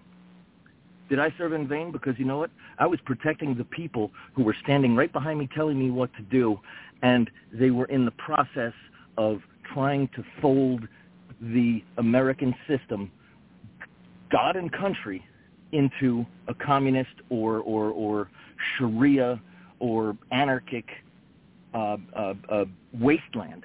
They need this down for them to rise. So it's like, did we serve in vain? We have to go now. This cold civil war might go hot real fast because the veterans are starting to figure it out and go. They're waking up to it, going, "Oh my God, it's you, the government. It's you, the president, the SecDef, the Secretary of State, all of these people who are doing it. They're just the people now. But if you look at it, they've been, as they pass it from person to person and left to left, you can prove it. It's open source. It's not conspiracy if you can prove it. And they're trying to censor that. So it's like, are we doing our job here in the United States? We have to make those people who run this place that we have given the power to, they have to fear us. They have to fear for I'm not saying for their lives, you know, I'm not going to say anything here that's that's that's bad, but they have to feel the urgency of what they're doing. They have to feel the repercussions of the people that they are leading or the people that they are sending to their deaths and for what they're setting up for what is coming because you better buckle up. There's going to be bombings, there's going to be slaughters, there's going to be vehicles running down sidewalks. They're emboldened. This isn't about like yeah. Now it's a big recruiting tool. You're going to have every swinging, every bit of evil that's out there is going to start heading our way. This is biblical in proportion. This is this is just the beginning. This is going to get dark and evil fast. Wow. Well, I'll put I it up to the, the want to. Well, I want to mention this because uh, Lieutenant Colonel, you and Ben, both being veterans, uh, because we do have a massive number of veterans as well as active duty members uh, committing suicide every day. Uh, so there's Yeah. a military and veteran helpline, and I'm going to read the number out. It's one eight hundred two seven three eight two five five. Again, that is one 800-273-8255. So if you're out there, you're feeling like there's nothing left in life, before you do anything rash, please dial 1-800-273-8255 or you can text and they will respond immediately. Text it to 838-255. Again, 6255. Text or call. But please don't give up. There are those of us out Anyone there that will fight yeah. next to you, and we will stand next to you, and we will put our hands out to give you a helping hand. All all That's- warfare is not bombs, bullets, or guns. We're in the political warfare now. We are in a society, a civilization warfare for what you believe and what you fought for. Your fight isn't over. You didn't unsign that commitment to the Constitution. So, you know, get in touch. You're not alone, guys, girls. If you're feeling anything, reach out to friends, other veterans. You're not alone. They you know, evil wants you to be isolated. Do not. You know, you still are strong. You still are powerful. Start committing it to an enemy that you see in front of you and just learn the different modicum of war. Yeah, it may have been guns. It may have been something else, but use intelligence, research, uh, team building, get into politics. We have to take over this country because arguably the kings and queens are not ours anymore, and the pawns, us, or the rooks or the knights, we're still on there, and the the, the enemy has the helm. So this is this is refounding 2.0. We have to do it, and the Well- the revolution was a civil war. We have to do it again. Lieutenant Colonel, where can people find you? Um, before I say where they can find me, I would say to my fellow veterans to serve down range, uh, just like Ben said, um, don't let the uh, don't let your demons uh, win. Uh, we all have our demons, uh, and we all have chinks in the armor. We just gotta work on it. And I would say focus, like Ben was saying, in the right direction. I have said multiple times to my fellow uh, uh, Americans the only people who could take back this country is veterans to run both as Democratic and Republicans, uh, because they're just two vehicles, right? Two vehicles to being able to be have a seat at the table. Run. Be, I want to see all those veterans run and be in office, because this just is not working. And the people we have in charge right now in the Middle East, we used to call them dictators, you know. And uh, when a dictator died, everybody would colla- you know clap for them and. Uh, talk about their legacy and their their son or hand selected uh, uh, you know crony would replace them. Over here is the same. Congressman, congresswoman dies, uh, their son, family member, or daughter on both sides of the aisle replaces them, and then uh, you know um, if not, it's going to be one of the cronies that they select. Uh, over there we call them dictators. Over here we call them congresspeople. Uh, so don't allow that to uh, disgrace this nation.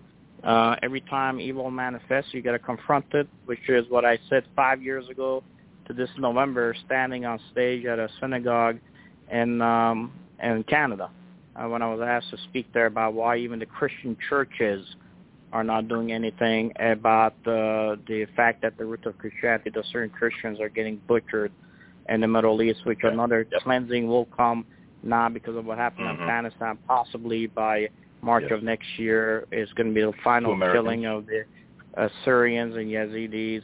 And, and this uh, this uh, 9/11, you can see soft targets in Africa, Asia, Philippines, everywhere else being attacked, where Christians are going to be killed if it doesn't happen with any attacks here, because the homeland is still a little bit more secure than other areas, soft targets. So please, uh, if you want to learn more about uh, the work I do, go to uh, necsc.net uh, or Near East Center for Strategic Engagement. And then I also have a weekly podcast which I started because I couldn't go out and meet voters during COVID, uh, which is New Paradigms with Sargis Sangari. And they could just Google search New Paradigms with Sargis Sangari and they'll see that I bring some uh, individuals to unravel some of the most difficult, uh, uh, you know, strategic issues that we have to deal with. So God bless you all. Thanks, Ben, for your uh, uh, service to, to the nation, and uh, uh, thanks for giving us an opportunity to have this discussion here. If it was for Americans like you, young lady, uh, we wouldn't be able to get the word out. You Well, too, God Colonel, bless you, and, sir. Uh, hey, standing by, ready to serve. If uh, anything made sense or sounded coherent. Well, I, No, I, I, God bless. Well, Colonel, I'd, I'd also add into there those of us that served as first responders, because we're here on the home front at the front line. We see every day Yes. the damage that is done every day in every household. So also throw into there the first responders that also serve Yes, yes. honorably. And what I see Yes. happen Roger. to my fellow NYPD, I mean, it, it tears my heart. We worked so hard to reclaim that city, to see it fall again into such worse than we left it. So God bless them. Yeah. God bless you, Mm. sir. Thank you very God much. bless. Thank you, Colonel. Ann. Much appreciated. Okay, Ben. Dave Bray Then if- sent a text. He said he's willing to come on anytime. Ah, wonderful, wonderful. Well, Ben, if you want to hang on, uh, you can join us because we got our next guest in, uh, also another fellow veteran here in the great state of South Carolina. It's a shame he doesn't live in my district, but we got Nancy Mace. I'm not going to complain too much. We got rid, of Beer Can Joe, so now we want to get rid of Tom Rice, the rhino, this is a traitor, and we want to put in Graham Allen. Good afternoon. How is that for an introduction? Uh, it's uh, it's not a bad one. I appreciate it very much. well, you're up in the seventh district here in in South Carolina, and you're doing the very same thing that Lieutenant Colonel Sangari was saying. Veterans get out there uh, and start running for office, which is exactly what you are doing. Yes.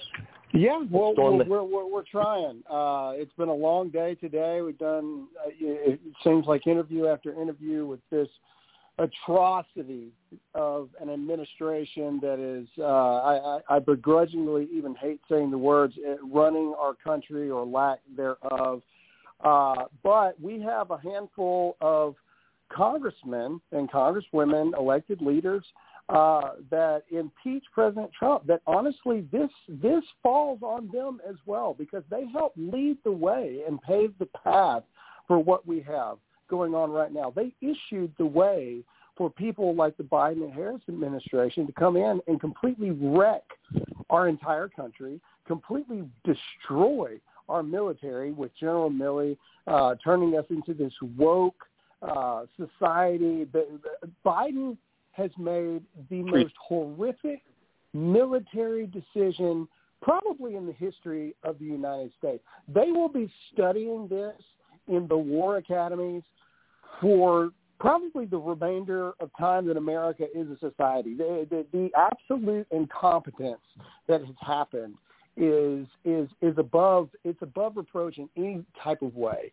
Um, I am calling on. In fact, I challenged uh, Tom Rice to actually say something on Twitter the other day, uh, and we put out an official statement as a candidate. And I basically said that I'm calling for not only Biden's resignation, I'm calling for Nancy Pelosi while she called Congress back in session for two days to vote on this horrific infrastructure bill to raise taxes on Americans while Americans are trapped in Afghanistan, I'm calling on Congress to go back and do their job. We not only need to impeach Biden and get him out of there, we need to impeach Harris, and then we need to expel Pelosi, and we need to save America. Tom Rice finally responds, and I just simply responded with, uh, I appreciate you taking my advice on how to do your job, Tom, because this is the type of person that is representing the people of District 7. This is a weak-spined individual that is a career politician that does not have the will of the people, especially in District 7. District 7 is a red red, red district. President Trump won that district by 20 points in both elections. Even to this day, it is an R plus 12 district. They believe in we the people have the power, not the government. We the people tell the government what to do, not the other way around. And they need fighters. I've listened to your show. You understand exactly what I'm talking about. We have a problem in D.C. And the problem in D.C. is affecting the entire country. And if we continue to send politicians or younger versions of the current politicians that we vote out to D.C. instead of fighters, we are never going to win this battle. And we, right now, Americans, real Americans, have to stand together to change the current tra- trajectory that our country is on. Man. you don't have an opinion, do you? Uh, I'm sorry. I get I get I get wound up. Like I said, it's been a long day. I've been I've, had to talk about how just idiotic Joe Biden is all day, and it's uh yeah, it, it's it is. It, uh, elections have consequences, and people's decisions have consequences. And I, I just literally before I came on this show put out a tweet that the impeachment voters that voted to impeach Donald Trump are looking really, really, really stupid right now because Donald Trump was impeached twice, both times hoaxes. They were ridiculous accusations. One of them of which was a phone call. What does Joe Biden deserve?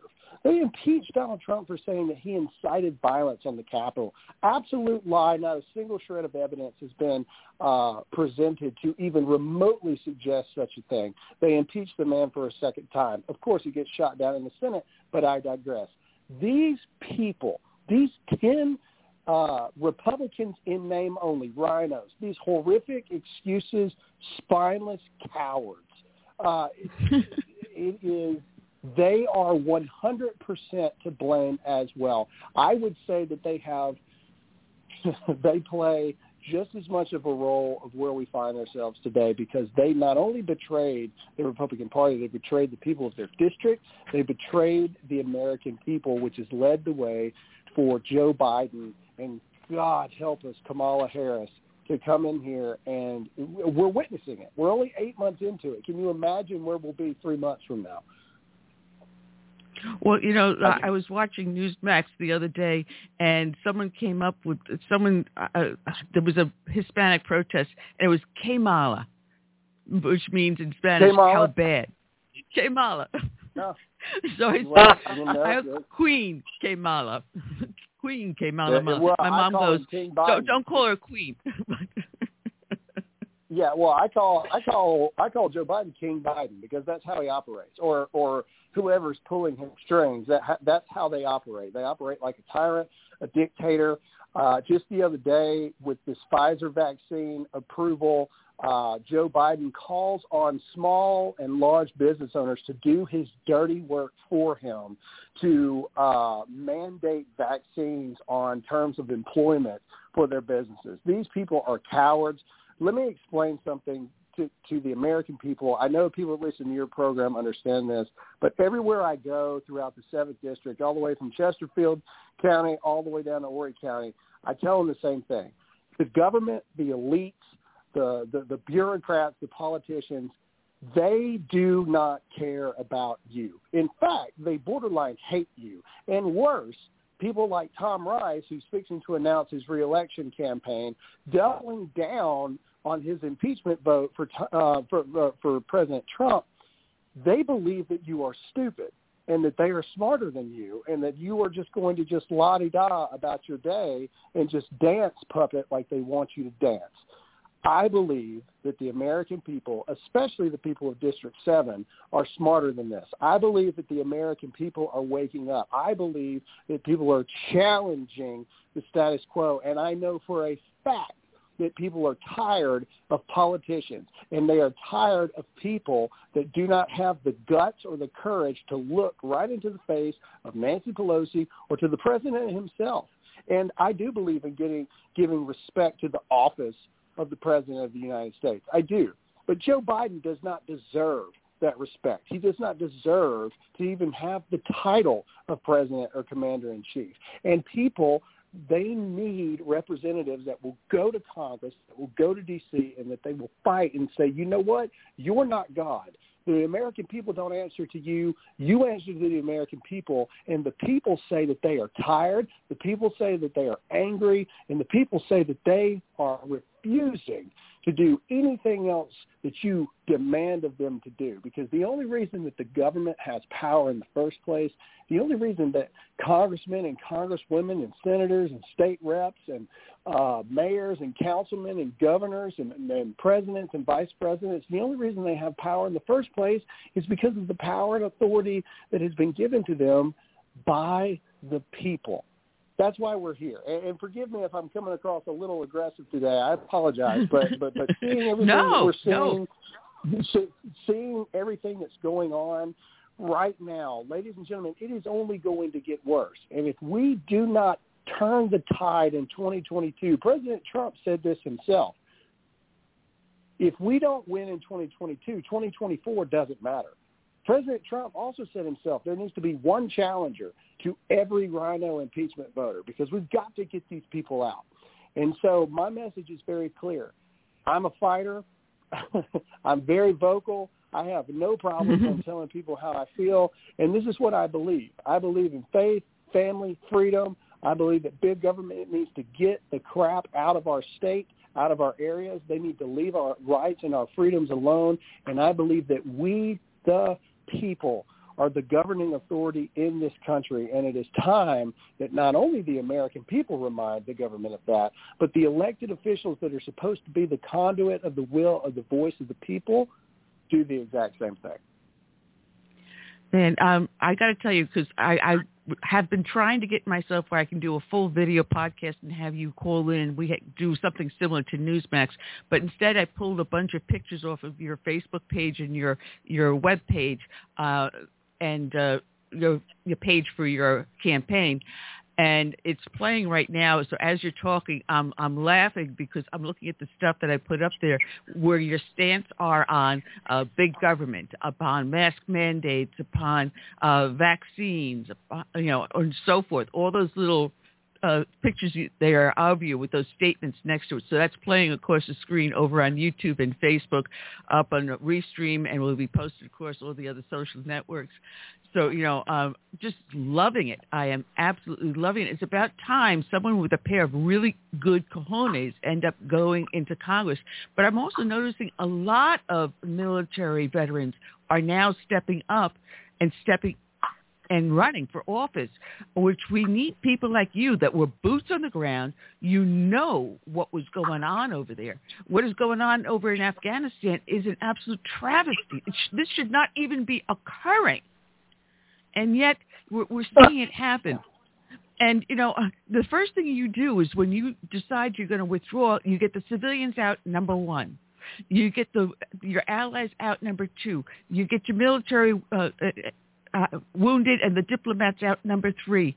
You destroy all of the equipment. You don't leave a single thing behind. Number four. And then and only then do you take your troops out. But this was done completely, as my friend Mike Cutler says, bass backwards. Exactly right. Yeah, no, there, there, there is nothing, there is nothing about this that makes any sense in any regard. Uh, I think you're seeing a lot of veterans stepping up because we're tired.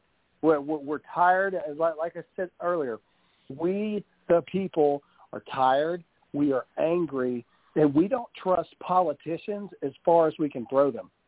Uh, one of my favorite hit articles so far on me has been uh, Graham Allen has proven to be the front runner uh, in challenging Tom Rice, but has angered local uh, uh, GOP leaders due to abrasive comments online.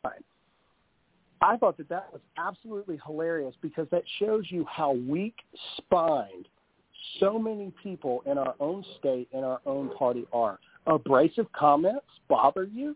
Well, excuse me, we have a country to save. I could care less about if my abrasive comment offends you. Look, we're trying to be polite, and look we're playing political games has gotten us. Uh, as far as Afghanistan goes, we have one sole purpose right now.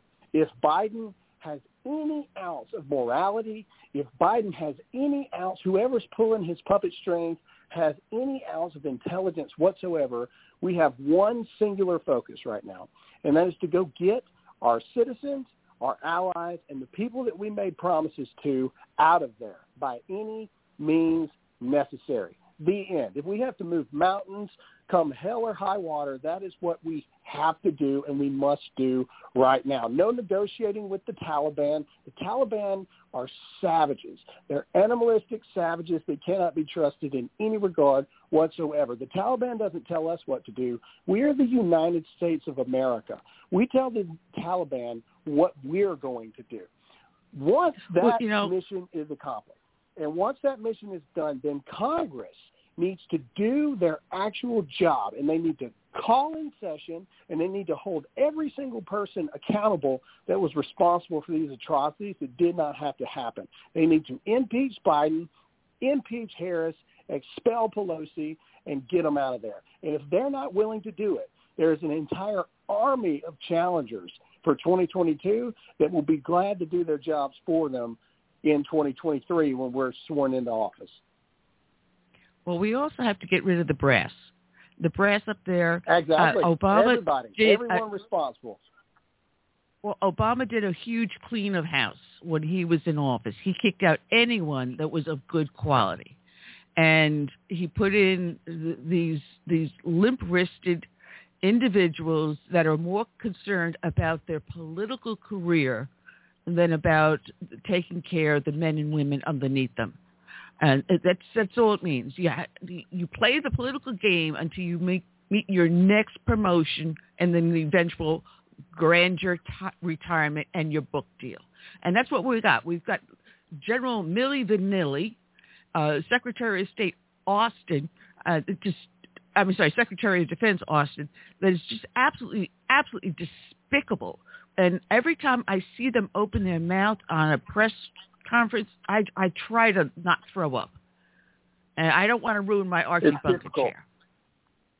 Oh, it's difficult. It's difficult. Uh, maybe if we were more concerned about winning wars than we were about identifying proper genders uh, and CRT training in our own military, maybe we wouldn't have these issues. I, I agree 100%. Uh, we need resignations. We need firings across the board.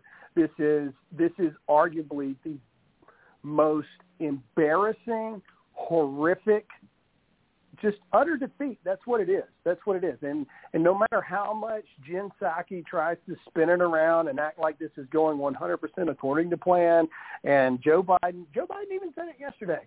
You know, we knew that this was going to be a dangerous mission. No, you did not, Joe Biden. No, you didn't. You set an optics date for the 20th anniversary of 9/11 and you wanted to be the president that was going to end the war. That's exactly what this was. You either two things. We have the most incompetent intelligence and military leaders in the history of America. B, Joe Biden got the right intelligence and just said, "Screw it. I'm not listening to anything you say because I have a date." Or C, we have all of the above. I believe it's all of the above, which means we need to get rid of everybody. Wow. You know, um, someone sent me a mime uh, this morning, and in it was a picture of General Eisenhower side by side with General Millie Vanilli. And Eisenhower had a single row of ribbons, or as we call them, lettuce. Uh, but you look at Millie Vanilli, and he's got a whole grocery store of lettuce on his dress blouse. And I'm like, excuse me? No, that was General Eisenhower. You're not don't even don't even try to put yourself in the same category. But that's that's the way he looks at himself. He's the next best Yeah. thing to you know vanilla ice cream. Oh wait a minute, he is vanilla ice cream. Well, that's the difference. That's the di- that it, it it is the difference between playing the games versus fighting for the country. The end. It all boils down to that. And and, you can talk about it with our military leadership, and you can talk about it with our elected officials. So many, 98% of Congress needs to go. We need to hit reset and start again. Uh, so many of them, because we as people, we have done this. And, and and I tell everybody this when I have these meetings too. We need look not in the mirror, but at ourselves for a lot of these issues as well, because we keep electing the same people, sending them to Congress, thinking that a different result is going to occur. Okay, somewhere along the way, we formulated this viewpoint of what a uh, candidate is supposed to look like, sound like, feel like, what their degree has to be, how much money they got in the bank, do they have tattoos, do they not, how many suits do they have, do they look a certain way, can they have a beard? Do you know that when I got ready to run, they actually looked at me and said, how do you feel about shaving your beard?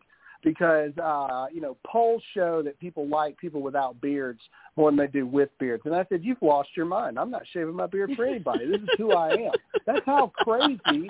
That is how crazy that it is, and most people don't realize those things. Like they like like, like that is the truth. We have created this false narrative of what a politician is supposed to look like because for so many years Americans have just ducked their head and they've just walked around and they've just let the government do whatever the government was going to do and nobody cared. The biggest thing that Donald Trump did, President Trump, that he hasn't got enough credit for yet, but when the history books are written, when all this is said and done, 40 years, 50 years from now, when I'm dead and gone, all right, President Trump will be known as the president that opened up the majority of America's eyes to what is going on behind the veil in D.C. You see it now. You see people fighting back now. Even the corrupt media is fighting against it. Wait a minute, wait a minute. Why won't you talk to us? Why are you not available for comment? Why are you not answering the questions? At the end of the day, the American people pay your salary. I loved it when Jen Psaki the other day said, why would you need that information? Uh, because we pay your salary, Jen Psaki, and we asked you a question. That's why we need that information. You don't have the authority not to tell us. We're your boss. You answer to us. It is time for the American people to wake back up. When the government doesn't fear the people, you have tyranny. When the, when the government fears the people, you have peace. That is simply the way that it goes. We, the people, need to realize that we are in charge. And that is why we're running for Congress. That is it, to give the voice back to the people, to give the power back to the people where it belongs. I'm running on term limit because nobody should be able to go into D.C. and be there for 40, 50 years. That was never the way the Founding Fathers intended it. This is not a job. This is a duty of service to the constituents in District 7, to the people of the United States.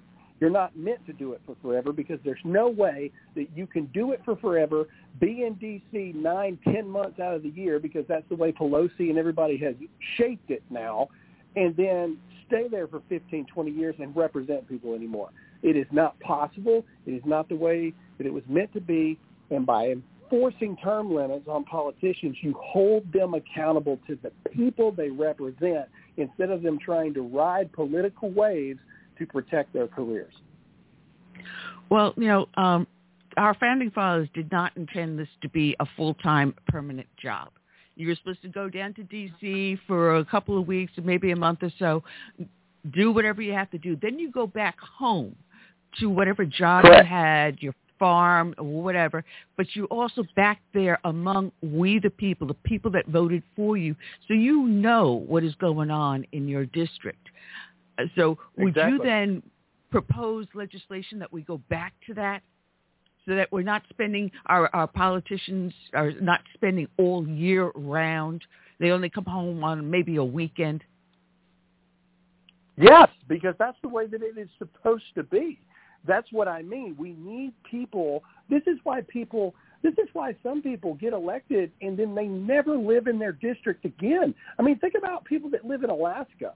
You really think that they're going back and forth to Alaska for two days when they got to be back in Congress in session for all this stuff? No. The answer is no. That's why these politicians live in D.C. because they have fundamentally warped the way that it is supposed to be. I don't even like to say the word congressman. I'm not running to be a congressman.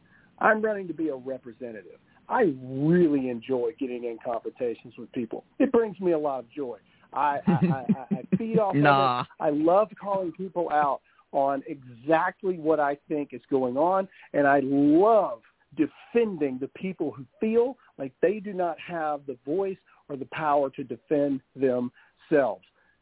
I absolutely believe that we need an army of new candidates to do exactly what you just said, to flip it back around where you only spend three months out of the year in that horrific excuse for a place to live called D.C. And the rest of the time you're living amongst the people, answering to the people, you're helping your communities, you're working with the state legislatures as well to figure out how you can be of service on the federal level and get the most done for the people that you represent. That is absolutely my intention, and that is absolutely what I intend to do. God bless you. I mean, uh, I love bringing down because I still run a tea party here in South Carolina since 2009. I love bringing down um, my state representatives because recently I've got Shannon Erickson. I love her; she's a dream. Um, bring them in so at least they they hear from us.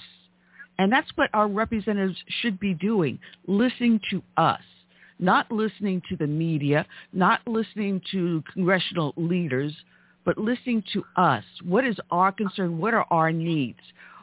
How do we perceive how our nation is heading? But we're not getting that. Correct. Yeah, exactly right. And, and you know, th- there are fundamental differences between you know state reps and state senators versus the federal level as far as their jobs are pertaining to you know uh, the, the the the the fundamental role of the federal representative is to yes be among the people learn what the will of the people is and then go fight for the will of the people on the federal level to keep the federal government away from the from the people of District Seven, right? Now, when I say yeah. that I believe in term limits, I believe in that on both sides. Uh, I believe on mm-hmm. it, I believe in it on the state level and the federal level. Sorry, if you've been a state rep for the past ten years and then you want to put your hat into uh, being a congressman, no, I don't think you should be. I don't think that's the way it's supposed to work either because you're corrupted already. You're a politician. That's who you are. And I think that we all need to realize that it is not designed to be that way. It was never designed to be that way. I'm the only person I know that's running to pretty much guarantee that I won't have a job at max of six years from now. you know, and and because that's the way that it's supposed to be. I wouldn't let people elect me the for, for a fourth term if they wanted to, because I fundamentally believe that that's not the way to do it. Even if you are the best warrior ever. Even if you were the greatest warrior of all time, Achilles, let's say, you know, whatever it is, that you know, Hercules himself, no one is meant and no one is able to be at war for forever. Nobody can do that. That is not how it's supposed to be. And DC is a war zone, literally mm-hmm. and and literally, literally and figuratively. It is a war zone, and people cannot fight for forever. So what happens is you do send good people sometimes, but then they're there 15, 20 years. They lose sight and they lose focus on what the people actually want, and then they get beat down and tired and corrupted. That is how you hold your elected officials in check. You make it to where they can't live there for forever because this is not a job. This is a call to service of the people of not only the district, but honestly the state of South Carolina and honestly the whole country because the entire country is dependent upon congressmen from district in every single state to do the right thing. And that's what I tell everybody when I talk to. It's not just about District 7 either. If we don't if we don't support all of these other candidates in all of these other places that are doing the right things, trying to fight the real battles, then we're going to lose the main, then we're going to lose the war in the long run anyway. It is a cohesive effort, and I love what I am seeing. You're seeing it across every state. You're seeing it across every state of people that are forming this new wave of candidate that is coming through. And what is one universal thing that they are all saying? I'll tell you. It's that our own party has a system in place to keep the outsiders from getting in. That is that is the truth. Our own party does not want outsiders coming in because they claim we haven't paid our dues or we haven't done enough, which is just political jargon for saying you don't owe anybody anything and they don't know if they can control you and they don't want you looking under the hood as to what they've done. Every single version of myself in every single state is saying the exact same thing. The corruption is there and politicians won't call it out because they're politicians and they're not allowed to. But people like us, this new wave of candidate has said enough is enough. It, I don't know if I'm going to win this race, ma'am. I really don't. Maybe I will, maybe I won't. That's up to the people of District 7. At the end of the day, it is up to the people. This is who I am. Do I say abrasive things sometimes? Sure I do. Do I love this country? Absolutely. Will I fight tooth and nail because that is just who I am, absolutely I will. But maybe God told me to get into this race so I could expose the corruption in front of the people. I have no idea. But what I do know is I'm going to spread the message that I believe. I'm going to be exactly who I am, and I guarantee you that I will be on the ballot, and the people of District 7 will have the opportunity to choose who they want instead of being instructed who they're going to vote for. Well, you know, I have to admit there is an old boy, old boy uh, uh, attitude here with our our state GOP. I was hoping that it's been uh, Drew McKissick has been cleaning it up some. But I know when Leon Wynn was trying to challenge Clyburn here in the Charleston area, there was really no state support. And uh, that was under the previous uh, GOP chair here. Uh, I know that they do not endorse anyone going into a primary. Once you come out to the other side of the primary, I sincerely hope that when you win that primary, they will put the full force of the state GOP behind you and, you know, keep that seat with you. Uh, so, you know, I'm going to be a little buzz in, in McKissick's ear. I'm going to tell you that. I've got him on my cell phone.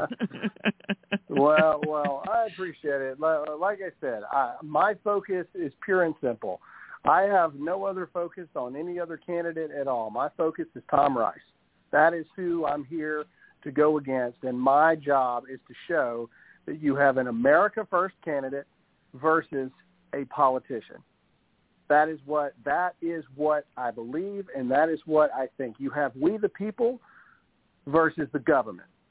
That is what I believe, and that is what I feel. And I believe that come primary day, that the people of District Seven are going to shock a lot of people on how how badly they vote Tom Rice out of office. Oh, from your lips to God's ears. I really do hope so. You know, because we do need to turn these seats over to kick these RINOs out. And I think this awakening, these 10 Republicans that have sided with the Democrats time after time after time, let's see each and every one of these seats being taken down. And we'll start with Tom Rice right here in South Carolina. But this has got to stop. While everyone is has their eyes on what's going on in Afghanistan, screaming and yelling to get our people out of there, uh, get our these the citizens alone, the civilians, much less our allies, out of there. And the State Department is doing absolutely nothing. You don't hear anyone else talking about anything. But Nancy Pelosi, in the dead of the night, through this infrastructure bill 3.5 trillion dollar boondoggle, and at the same time she piggybacks the John Lewis voting right bill to it, so that if you pass one, you're going to pass them both. This has got to stop. Absolutely. That's why I said I, I'm going a step further, and I say that we need to impeach Biden, impeach Harris, and expel Pelosi. Which means that we have no president. well, uh, you know, at, at some point, at some point, I'm not, I'm not denying the fact that we are in a dark, we are in a dark spot right this second. In fact, I was on, uh, I was on Fox this morning. I, I'm on Newsmax tonight, and they asked me the same question. You know, they're like, "What if they just impeach Biden? Are we better off with Harris?" And the answer is absolutely not. And we have to ask ourselves how we got ourselves in this predicament in the first place. So every single person that voted for Biden, this is on you as well. You need to look. You need to look and you need to pay attention. Elections have consequences. You need to see what's going on. To every single Republican that impeached Donald Trump, you need to claim and you need to be dealt with and you need to feel the repercussions of your actions that help pave the way for this. Every single person needs to be held accountable. The end. And yes, it's going to get a lot darker before it gets a lot better. That is that is for sure. The night is going to grow darker before the light shines through. But I do not believe that America is out yet. I really don't. I know if you're listening to this, I feel your anger just like everybody else. I spent 32 months of my life in Iraq. I feel the same way that you do. I do. I see it every day. We've been fighting this battle for five years across the entire nation, fighting for conservative principles across this entire nation for five years. I feel it the same way that you do. But I am telling you, America, yes, it's down right now. There is no denying it. But it is not out. And we have an opportunity to pick it back up, resuscitate her, and send her back on her mighty way to being the greatest country in the world that she was destined by and ordained by God to be And that opportunity comes in 2022. And we need everybody to stop doing the same insane things of either sending the same people or sending younger versions or different versions of the same people to Congress expecting a new result. Oh, absolutely. But I have to remind people that this is an off-year election. There is an election coming up. I believe it's November 3rd. Because uh, I've been rallying my troops. There's a couple of referendums coming on our county ballot and saying, no, no, no, no, we're not letting this pass. So we have to pay attention to the off-year elections just as importantly as the Absolutely. on-year elections. So, you know, Absolutely. folks, it is your right to vote. And if you don't vote, then you're part of the problem. If you don't vote, you let the other side take your vote and vote for what they want, not what we want. So even if it's an off-year election, just get your butt to the poll. It's exactly on an off-year election. You're in and out in five minutes. No big deal. It takes you longer to get a cup of coffee at Starbucks than to go in to vote now. So there's absolutely no excuse Absolutely. for anyone not to vote this November and it's important. Absolutely. Now, when is your primary? Uh, June. Okay.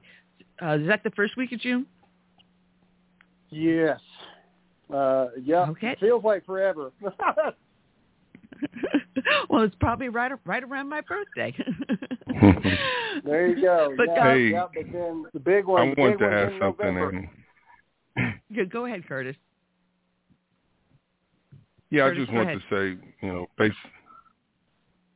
Yeah, I just want to say, based on um, what one of our former guests was saying about how we approach things in the Middle East, and um, how it seems like under Democrat um, administrations, we're we're always having a, a snafu.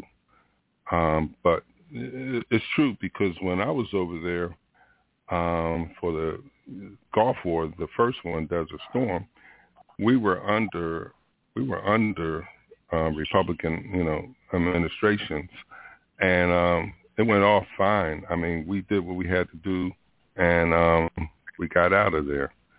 Now, like you said earlier, you know, we had problems under the Clinton administration, Obama, and now this this this this person, clown or whatever, that's um in office there. So it, it's something to it. It, it. it seems like we have two different philosophies, you know, and I know we have um, political uh, philosophy differences, but when it comes to managing wars and things like that, it's even more, you know, um, distinct the difference between how the Republicans um, look at war and how the Democrats look at it. That's what I wanted to add. I agree. Oh, that's simple. Now, where can people find you? Your Uh, website, well, if they want to mean, donate. Uh, GrahamAllenSC.com.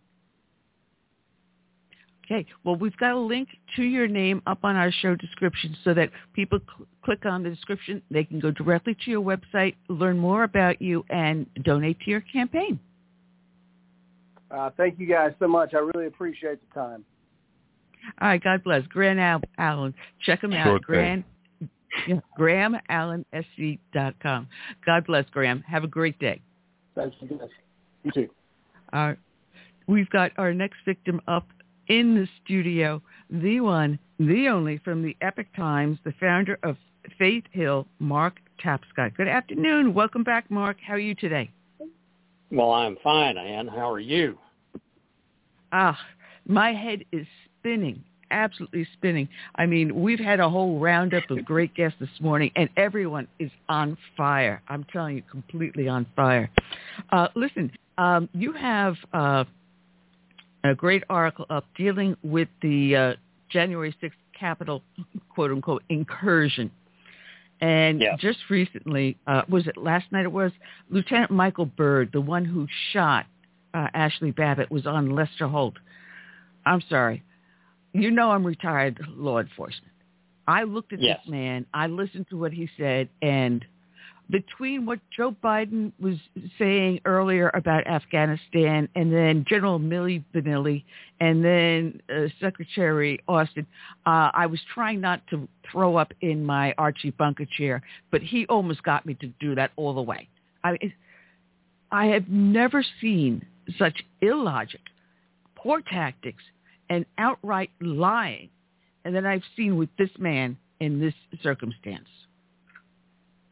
I, t- I tell you, Ann, um, the thing I watched that same interview and um, had much the same reaction you did. Um, the thing that struck me the most about it, having and you know we've all watched the video of her being shot many times. The thing that really got me was his statement that he shot her because she was a threat. And I'm thinking How? to myself, she's unarmed. She's in a totally vulnerable position when she is shot because she's trying to climb through a narrow window. And there's other officers standing right next to her. How could she be a threat at that point? I, I, I just it mystifies me that that the leadership of the Capitol Hill Police have exonerated this man because he clearly committed an egregious, an egregious mistake. I, I wouldn't even give it the quality of a mistake. What he did was absolutely criminal. He claims he announced himself and and challenged her several times. You can hear other people around her. You never hear a word coming out of his mouth. All you see is No. his um, hands come around the corner of the building. She's at a window where he can see she has nothing in her hands. And then he says, well, I didn't know what was in her backpack. Well, Right. actually, no one knows what was in her backpack, but you've got two officers right there next to her. You know, all he had to do is shout at the officers, pull her out, pull her back. Yeah. No. Instead of doing something non-lethal, he chooses a lethal method on an unarmed individual. Yeah. It's it is it is mystifying, and the fact that the only thing that is more mystifying about uh, what he did and why he did it is the fact that he's been exonerated. That that to me is that's just it's just unacceptable. You know, and and then you, you look at the arrogance of Nancy Pelosi. Now we're learning, or actually many of us knew ahead of time. You know, uh, before the January sixth speech was going on, I was hearing from people saying, "Hey, listen, uh, Antifa and Black Lives Black Lives Matter are going to be parking vehicles with weapons in it around the Capitol. So when Trump does his speech, they're going to be at the Capitol." I said, oh, really? That's interesting.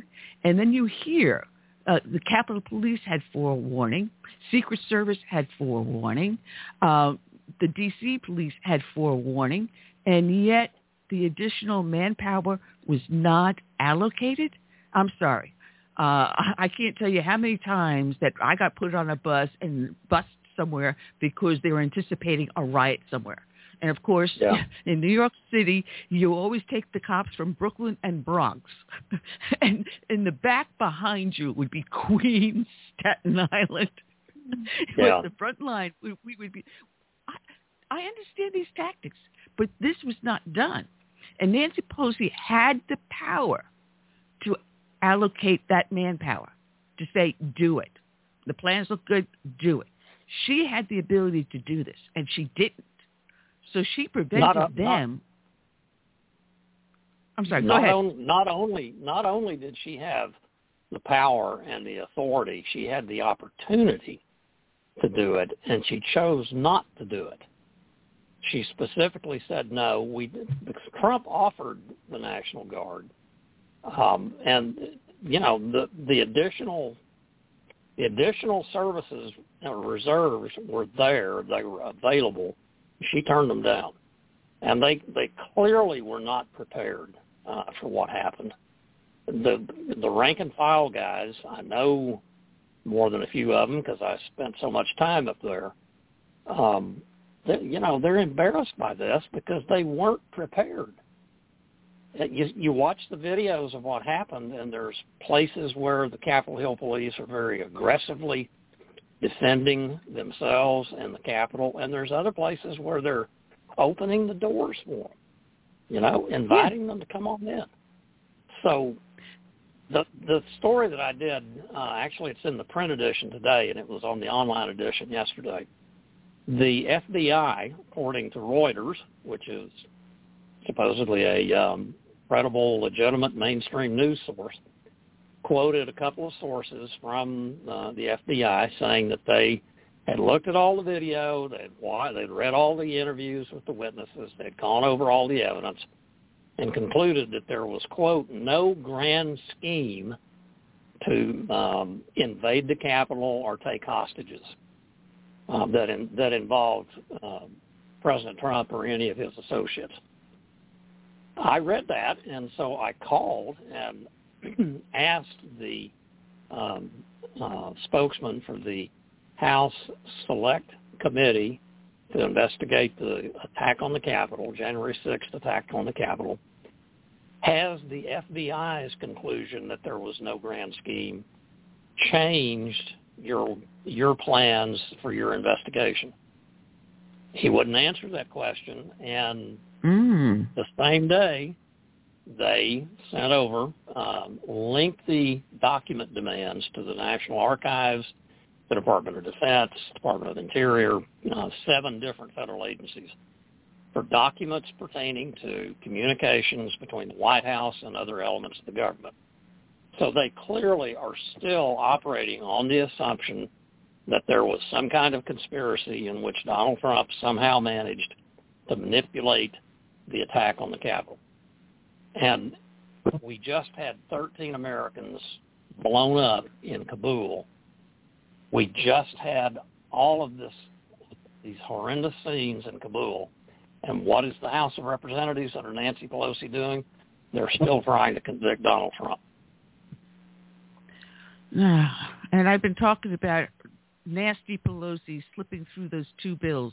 She couldn't get them through the right way.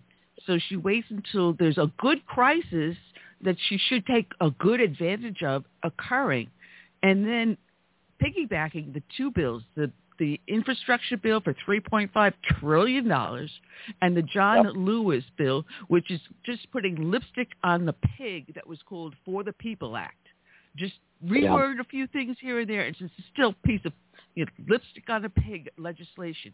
She piggybacks the two of them together so that if you vote for one, you're voting for both. I don't understand how that is even constitutional, much less legal. But this is what we have as Speaker of the House. Third in well, line for president. The the question of whether it's that particular procedure that she used, it's a parliamentary procedure, uh, is called deem and approve uh, or a self-executing rule, and I have no idea why they call them that. but your your description is pretty accurate. It it allows you, under the guise of voting for one thing, to deem as approved something else. And the the thing that is amazing to me about that is she she called uh, the speaker called the House back into special session during the August recess on Monday and Tuesday, not not for the purpose of considering what's going on with the withdrawal in, in Afghanistan, but to pass those particular pieces of legislation. So, you know, again, we have people in Afghanistan desperate to get out. And what is the House of Representatives doing? They're, among other things, passing the biggest budget, preparing to pass the biggest budget that this country's ever had, annual budget, and passing legislation, the For the People Act, um, the John Lewis Advancement Act, Voting Rights Advancement Act, that effectively puts the Department of Justice bureaucrats in charge of every election in this country. It federalizes elections that since the first day of this constitutional republic were controlled by the states. That's that's yeah, what's I, I, going on. I, I seem to have missed that part about a constitutional amendment to alter the voting uh, section of it. Uh, oh, wait a minute. Well, oh, then again, we have a 3.5 trillion infrastructure that contains human in- infrastructure. What the heck is human infrastructure in it? Two of the most unconstitutional bills to be ever presented. I mean, I've seen some stupid things in my lifetime, and it's been uh, decades. Um, but I've never seen anything so blatant and so brazen as what this speaker has put forward. And, and talk about arrogance and drunk with power. That is what nasty Pelosi is full of. Yeah, yeah. There are an awful lot of people who who would agree with that. You know what I love is is that in your article, um, talk about arrogance of this woman. Uh, Pelosi told the House during a floor speech uh, that the January 6 attackers, quote, were out to get me for the bullet in the head or to hang the Vice President of the United States, assault the lives of members of Congress, traumatize our staff, disrespect the workers in the Capitol. Uh, I, you know, there there uh, there is there, there there's a, an interesting dissent there. If you if you if you look at what she says, the first thing she mentions is the possibility of her being murdered. The next mm-hmm. thing, the vice president being murdered, and then you have kind of a sliding scale down to disrespecting Capitol Hill workers. To, to, to put those two things in the same sentence with disrespecting Capitol Hill workers, to me, is a demonstration of a lack of um, perspective, and that's that's that's frequently a serious indication of um, um, an inability to think logically. Uh, well, that that's a polite way of putting it. I would say I'm being very self, careful. self worth, ego. Jeez. Uh, anyway, but, now Mark. Well, yes. Go Curtis, ahead, Curtis. How you doing? Yeah. Now I wasn't there, obviously, but is there any truth to the fact that um, the people were led into uh, the Capitol building? They were actually kind of like ushered in. They didn't force their way in. Uh, in some places, they did force them force their way in. They busted out windows and knocked down doors. But in other places, um, the Capitol Hill police, who were present in the particular area, um, didn't oppose them. They allowed them to come in. And and that's yep. that's indicative, I believe, of the fact that there were either confusing directions from Capitol Hill police leadership or you know, the lack of training for this kind of a situation. And I, frankly, I doubt that it's the latter. I suspect it was the former. Hmm. Yeah, I know because I remember going through riot training, and uh, man. Anyway, Mark, uh, people can find you at the Epoch Times. I'm sorry we didn't have a lot more time together with you, but I got a friend of yours uh, sitting up on the phone, Hans von Spakovsky. So I got to let you go, let, let Mark. well, let me you tell you, Anne, Hans von Spakovsky is one of the smartest guys in Washington, D.C. Well, thank you, Mark. I just love I just love saying Hans, his name. I'm gonna I'm gonna pass the baton over to you, Hans. Well, thank you, Mark. I'm sure you have. Uh, I'm going to have a hard time following you. Y'all have a great time. All right, we'll speak with you uh, in two weeks, Mark. God bless. All right. All right. All right. Bye bye. Check out Mark Tapscott at epochtimes.com. Uh, Hans, welcome aboard. We got Hans von Spakovsky with the Heritage Foundation, one of our favorite people to have. And when Tom sent me the email saying that you were going to be with us, my mom thought I was going to get up and start dancing because I was singing your name your ears burning.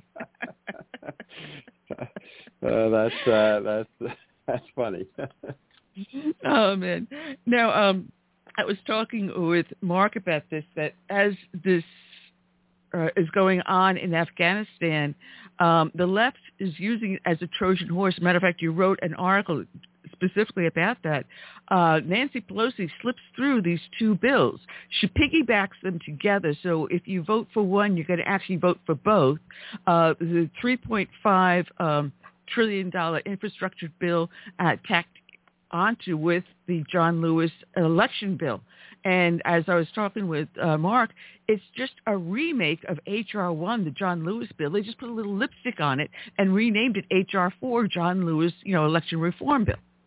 And it, it's the biggest use of a crisis to get what she wanted to have done. No, that that's right, and it's a really dangerous bill. If if that bill passes, um, we we can kiss goodbye the integrity of America and fairness of American elections for years uh, to come, uh, because it it in essence would give the federal bureaucrats and and I can tell you the federal bureaucrats who inhabit the civil rights division of the Justice Department are they are the most le- I used to work there. they are the most left-wing radical ideologues I have encountered in my entire legal career, which is saying quite a bit. Anyway, this bill would give them basically veto authority over uh, many, many state election laws. Uh, so if a state legislature, like in South Carolina, decided to um, make some changes in the way the state tries to uh, clean up its voter rolls, you know, maintain its accuracy, take people off who've moved out of state or died. Uh, if the state legislature did that, whatever that provision is would not be effective until and unless the bureaucrats at the Justice Department said it was okay. I, I mean, mm. think of, think about that. That that is an unbelievable invasion first of all, of state sovereignty. And it takes away the ability of the voters of a state and their elected state legislators to decide what the rules are going to be governing elections in their state. Well, you know, I, I'm looking at this, and in, in a way, they're going back to the 1960s, trying to use where they were saying, uh, you're you're disenfranchising the black votes. So now the federal government has to oversee your elections until we show that you have enough integrity to let everyone vote equally. If people remember, I forget the, the Civil Rights Voting Act. I forget what the heck it was called. Something to that effect. The Voting Rights Act so were, of 1965. Right. So they were punishing the South for you know voting rights.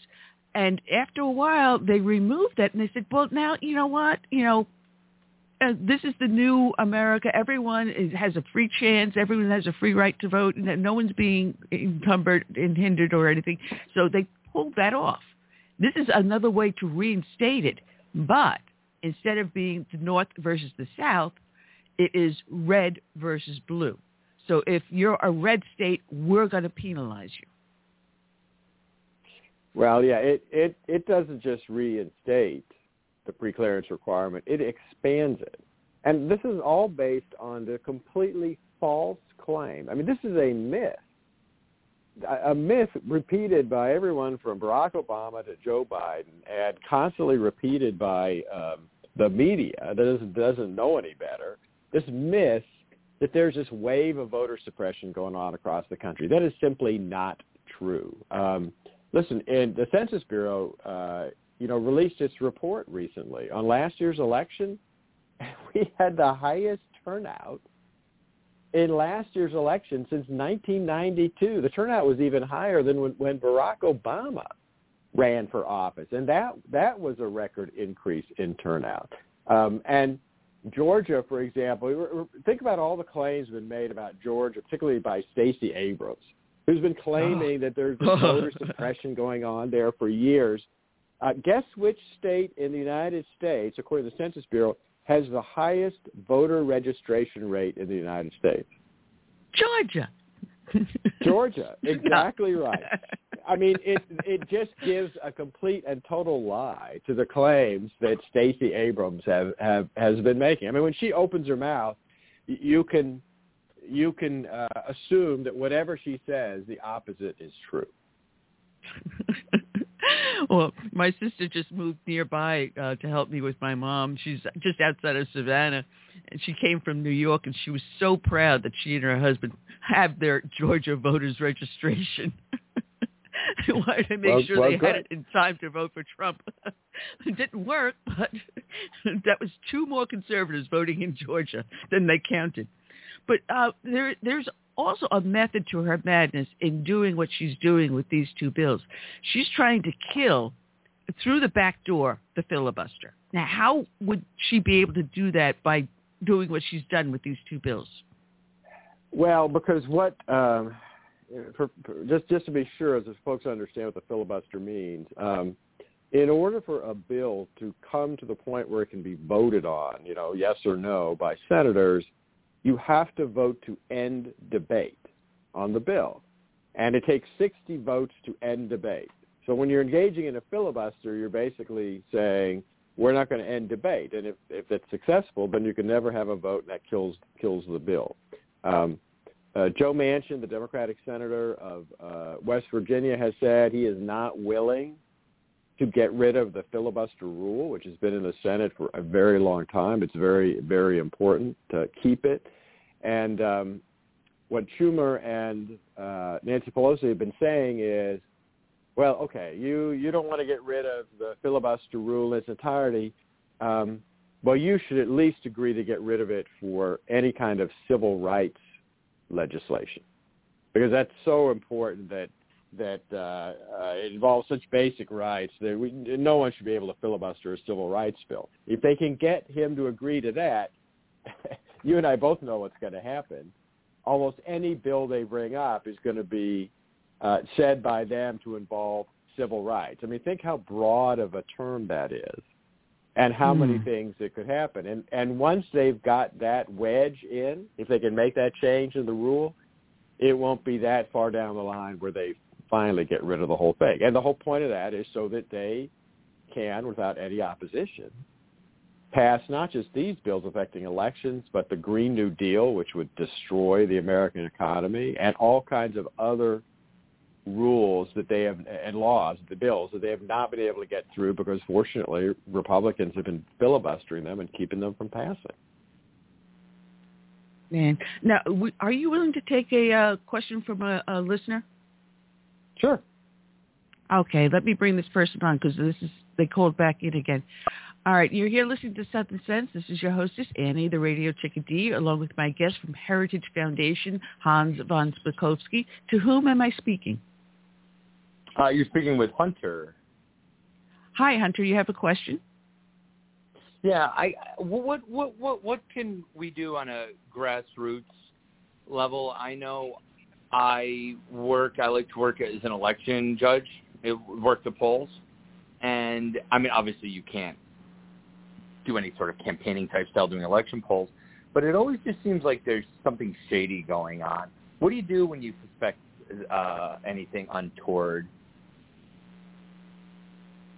well, most states, most state. Look, I I'm not familiar with the laws of every state, but most states have a provision in place that allows either a registered voter or an election official to challenge the ability of someone to vote when they come into a polling place if they think that there's something wrong uh, with their registration ability to vote. The best example of that I can give you is uh, look, if I walked into my precinct, I live in Virginia. If I walked into my precinct and I saw the my my neighbor, my former neighbor, who I know has moved, uh, in fact, to South Carolina, and I saw them in there voting because they're still registered to vote. Obviously, that's improper. They don't live in the state anymore, and I would have the ability to file a challenge saying that person should not be entitled to vote because they don't live in the state anymore. And under most state laws, what happens is uh, the the there has to be a hearing by the local uh, county election officials on that challenge to decide is it a correct challenge or is it an improper challenge and does that person get to vote or not vote okay because i was wondering when i i worked a poll in the uh, tucson area. And mm-hmm. I still have questions about things I saw, and I'm not the only person who has questions regarding that. So, I mean, now it's probably too late, I imagine, to say anything. Well, unfortunately, after after elections often is. But look, that's one of the reasons why I'm a big supporter of uh, the kind of audit that we have going on in Arizona. In fact, I think every state ought to conduct audits uh, deep forensic audits after every election to ensure that all the laws and rules were complied with, the voting equipment worked properly, and individuals didn't vote who shouldn't have voted because they no longer live in the state or they're dead and somebody voted in their place. I mean, that's the kind of thing that a deep, good, uh, well-conducted audit could reveal, and that's why I, I'm just astonished at the opposition to audits that we're hearing from uh, the Democratic Party, liberals, President Biden, the U.S. Justice Department. It, it, it doesn't make sense unless they think there's something to hide. Hey, when we were in Arizona, halfway through election day, we swapped out election machines halfway through, and I've never heard anyone say a peep about that afterwards. Well, that's the kind of thing hopefully the audit that they're conducting will will look into. I hope so. Well, hun- I was wondering, just real quick, can either one of you lick your own asshole? Can you Oh, lick your own asshole? sorry about that. Uh, sorry about that. At first, we thought it was a legitimate call. I apologize. Anyway, every once in a while, you know you're doing something right, Hans, when you get a troll calling in and does something like that. so you know you're, you're pissing them off.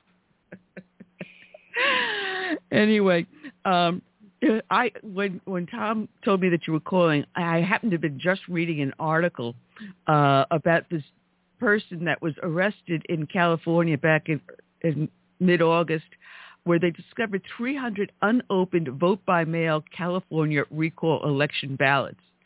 And Right. when they arrested it and they they interviewed the police, they said, "Oh, it's not election related." Wait a minute. He's got 300. Well, fine. He's got a gun. He's got some drugs. Uh, but he's got 300 ballots he should not be in possession of from two different towns. And it's not election related police. Well, yeah. Plus, they also, if you, in that same report, the police said, "Oh, it was an isolated incident." Really? How do they know that?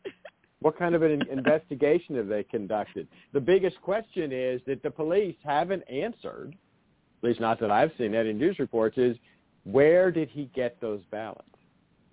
That is a crucial question. Uh, where did he get those ballots? How did he get his hands on it? Because if this felon was able to get his hand on 300 ballots, what in the world is going on out there? Where, uh, uh, where did they get them?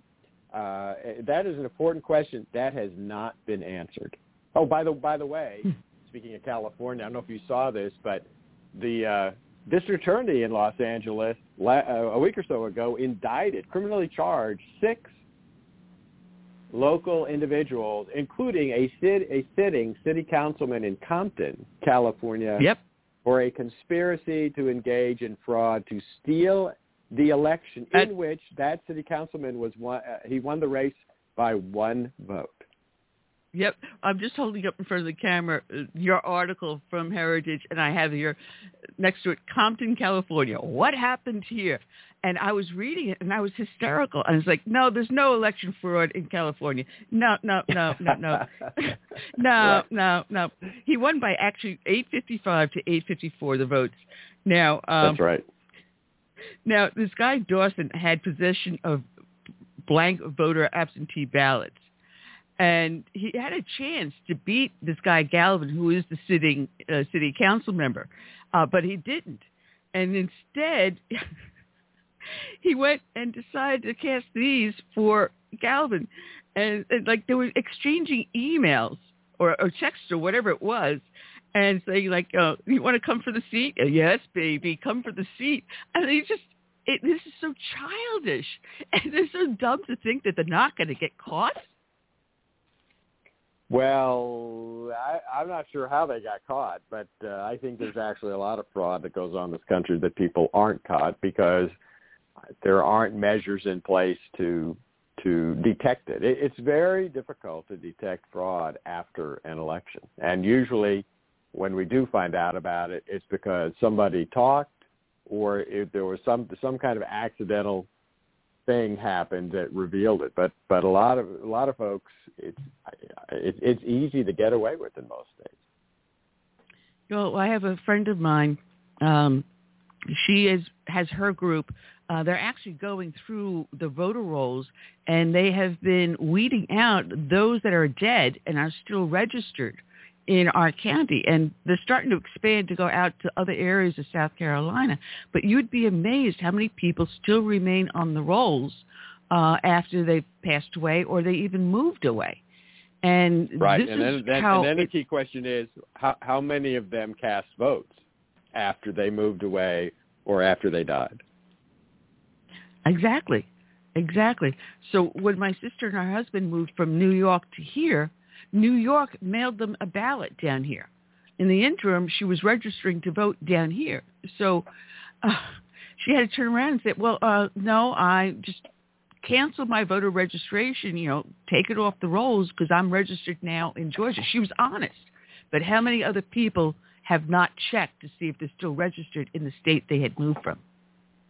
No, that's right. And how many people have taken advantage of that? Um, well, I can actually tell you that. Um, last year, the Public Interest Legal Foundation, this is a conservative election integrity organization, a nonprofit. I'm on their board. Um, they actually checked into that by looking at the 2016 and 2018 elections.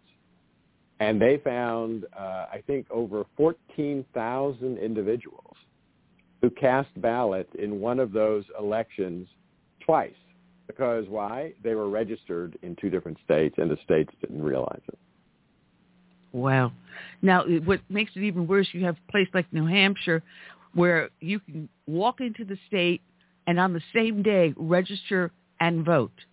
You don't have a time period where you have to be a resident for so many months or whatever, or you have to register so many days prior to an election. No, on the day of that election, you can walk into any polling place, register to vote, and cast your vote at the same time. Yeah, and uh, given how important the presidential primary is in that state, it makes you wonder, you know, how many folks drive over from surrounding states like Massachusetts just so they can register and vote in that election, and then when it, whenever the primary occurs in their state, vote vote again. I, good question. Um, Massachusetts is one of the worst states in the country, uh, however, for actually doing anything about that kind of fraud. So uh, you're not you're not going to find out from Massachusetts election authorities. No, no, and this is what we need. We need our state legislatures to tighten up their election reform. Uh, we've done it here in South Carolina. Texas has done it. Um, Georgia has actually done it, but we need to do that. Now, you recently gave testimony uh, about the Oversight of Voting Rights Act, uh, potential legislative reform, and you were addressing um, the House of Representatives. Uh, tell us what was going on there. Well, right before they introduced uh, HR 4, which is the bill we were talking about earlier, um, they had a final hearing uh, in the House Judiciary Committee, and I was asked to testify. It was uh, five to two, five uh, witnesses called by the Democrats, two by the Republicans, and um, I- basically was there to say there's no need for HR 4. There's no need to uh, amend the Voting Rights Act. It's it's in place. It's nationwide. It's a very powerful tool against discrimination when it occurs, which these days, voting discrimination, is extremely rare. Let me, let me tell you how rare it is. This is not my opinion. People can look this up. Look, during the entire eight years of the Obama administration, you know how many lawsuits they filed under the main provision of the Voting Rights Act, Section 2, which, which prohibits racial discrimination. You know how many lawsuits they filed to enforce Probably that zero. provision? Four. Zero? Four. Now, Huh. four, four. Now think about this. For the, the, they've been saying, oh, there's massive voter suppression going on to discriminate against, for example, black voters across the country, and yet they didn't file a massive number of enforcement actions, which shows you that that's just propaganda. Like I said, in eight years, they only found four instances, four instances of racial discrimination going on in the voting context across the country. Anyway, so I went and testified. I said there's no amendments needed.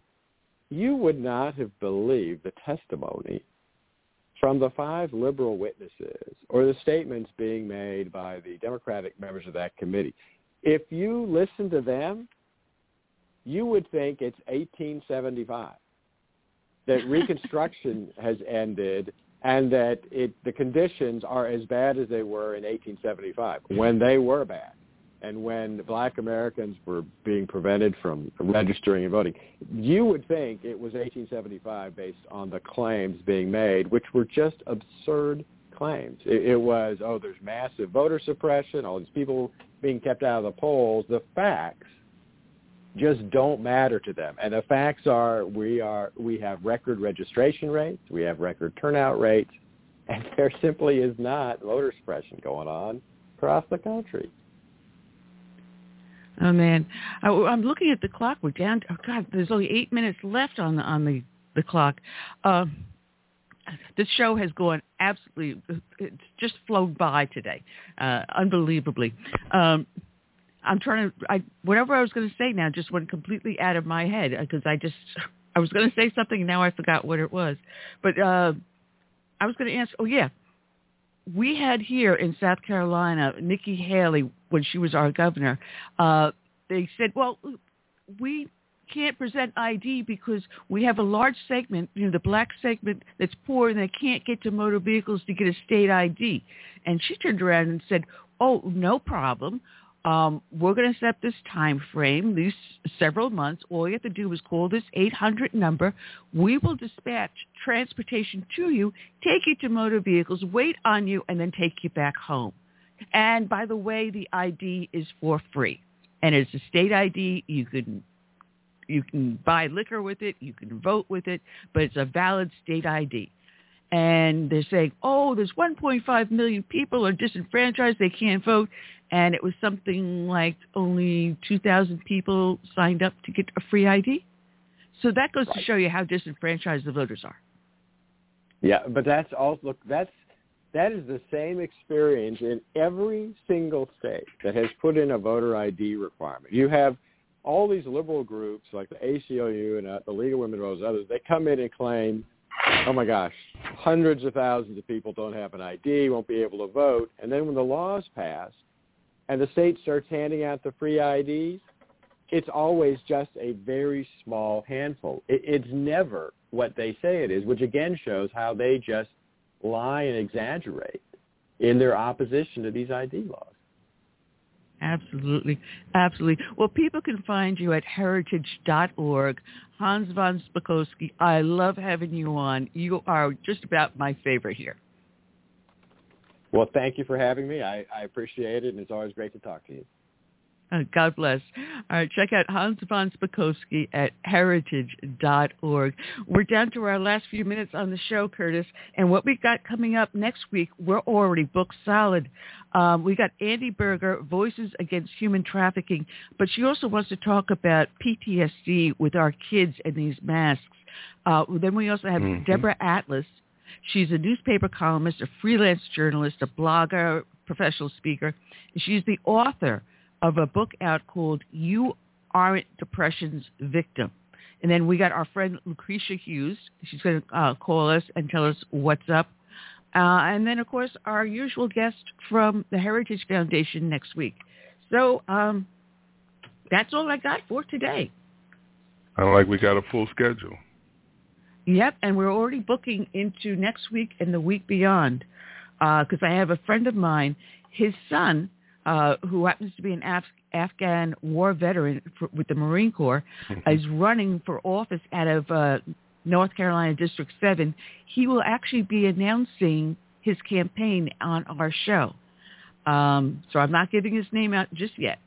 And also we have James Kitfield. He's the author of In the Company of Heroes, Inspiring Stories of Medal of Honor Recipients from America's longest wars in Afghanistan and Iraq. Uh, he's also a senior national security correspondent for the Atlantic Media Company and the National Journal. So uh, we're booking up. We're booking up fast. So yeah, that's all I got for today. I'm gonna try to get. I'm gonna try to get a former ambassador to be on the show sometime in September. His name is Stanley Escudero. Okay, as So long as it's not John Bolton. as long as it's not John Bolton. um, this guy, this guy is a true blue, true red conservative. Let me correct myself. well, I'll leave y'all uh, wishing you a safe, healthy, and happy weekend. Uh, please say prayers for that. Uh, all those that are in Afghanistan trying to get out, trying to come home, and those we're trying to help rescue.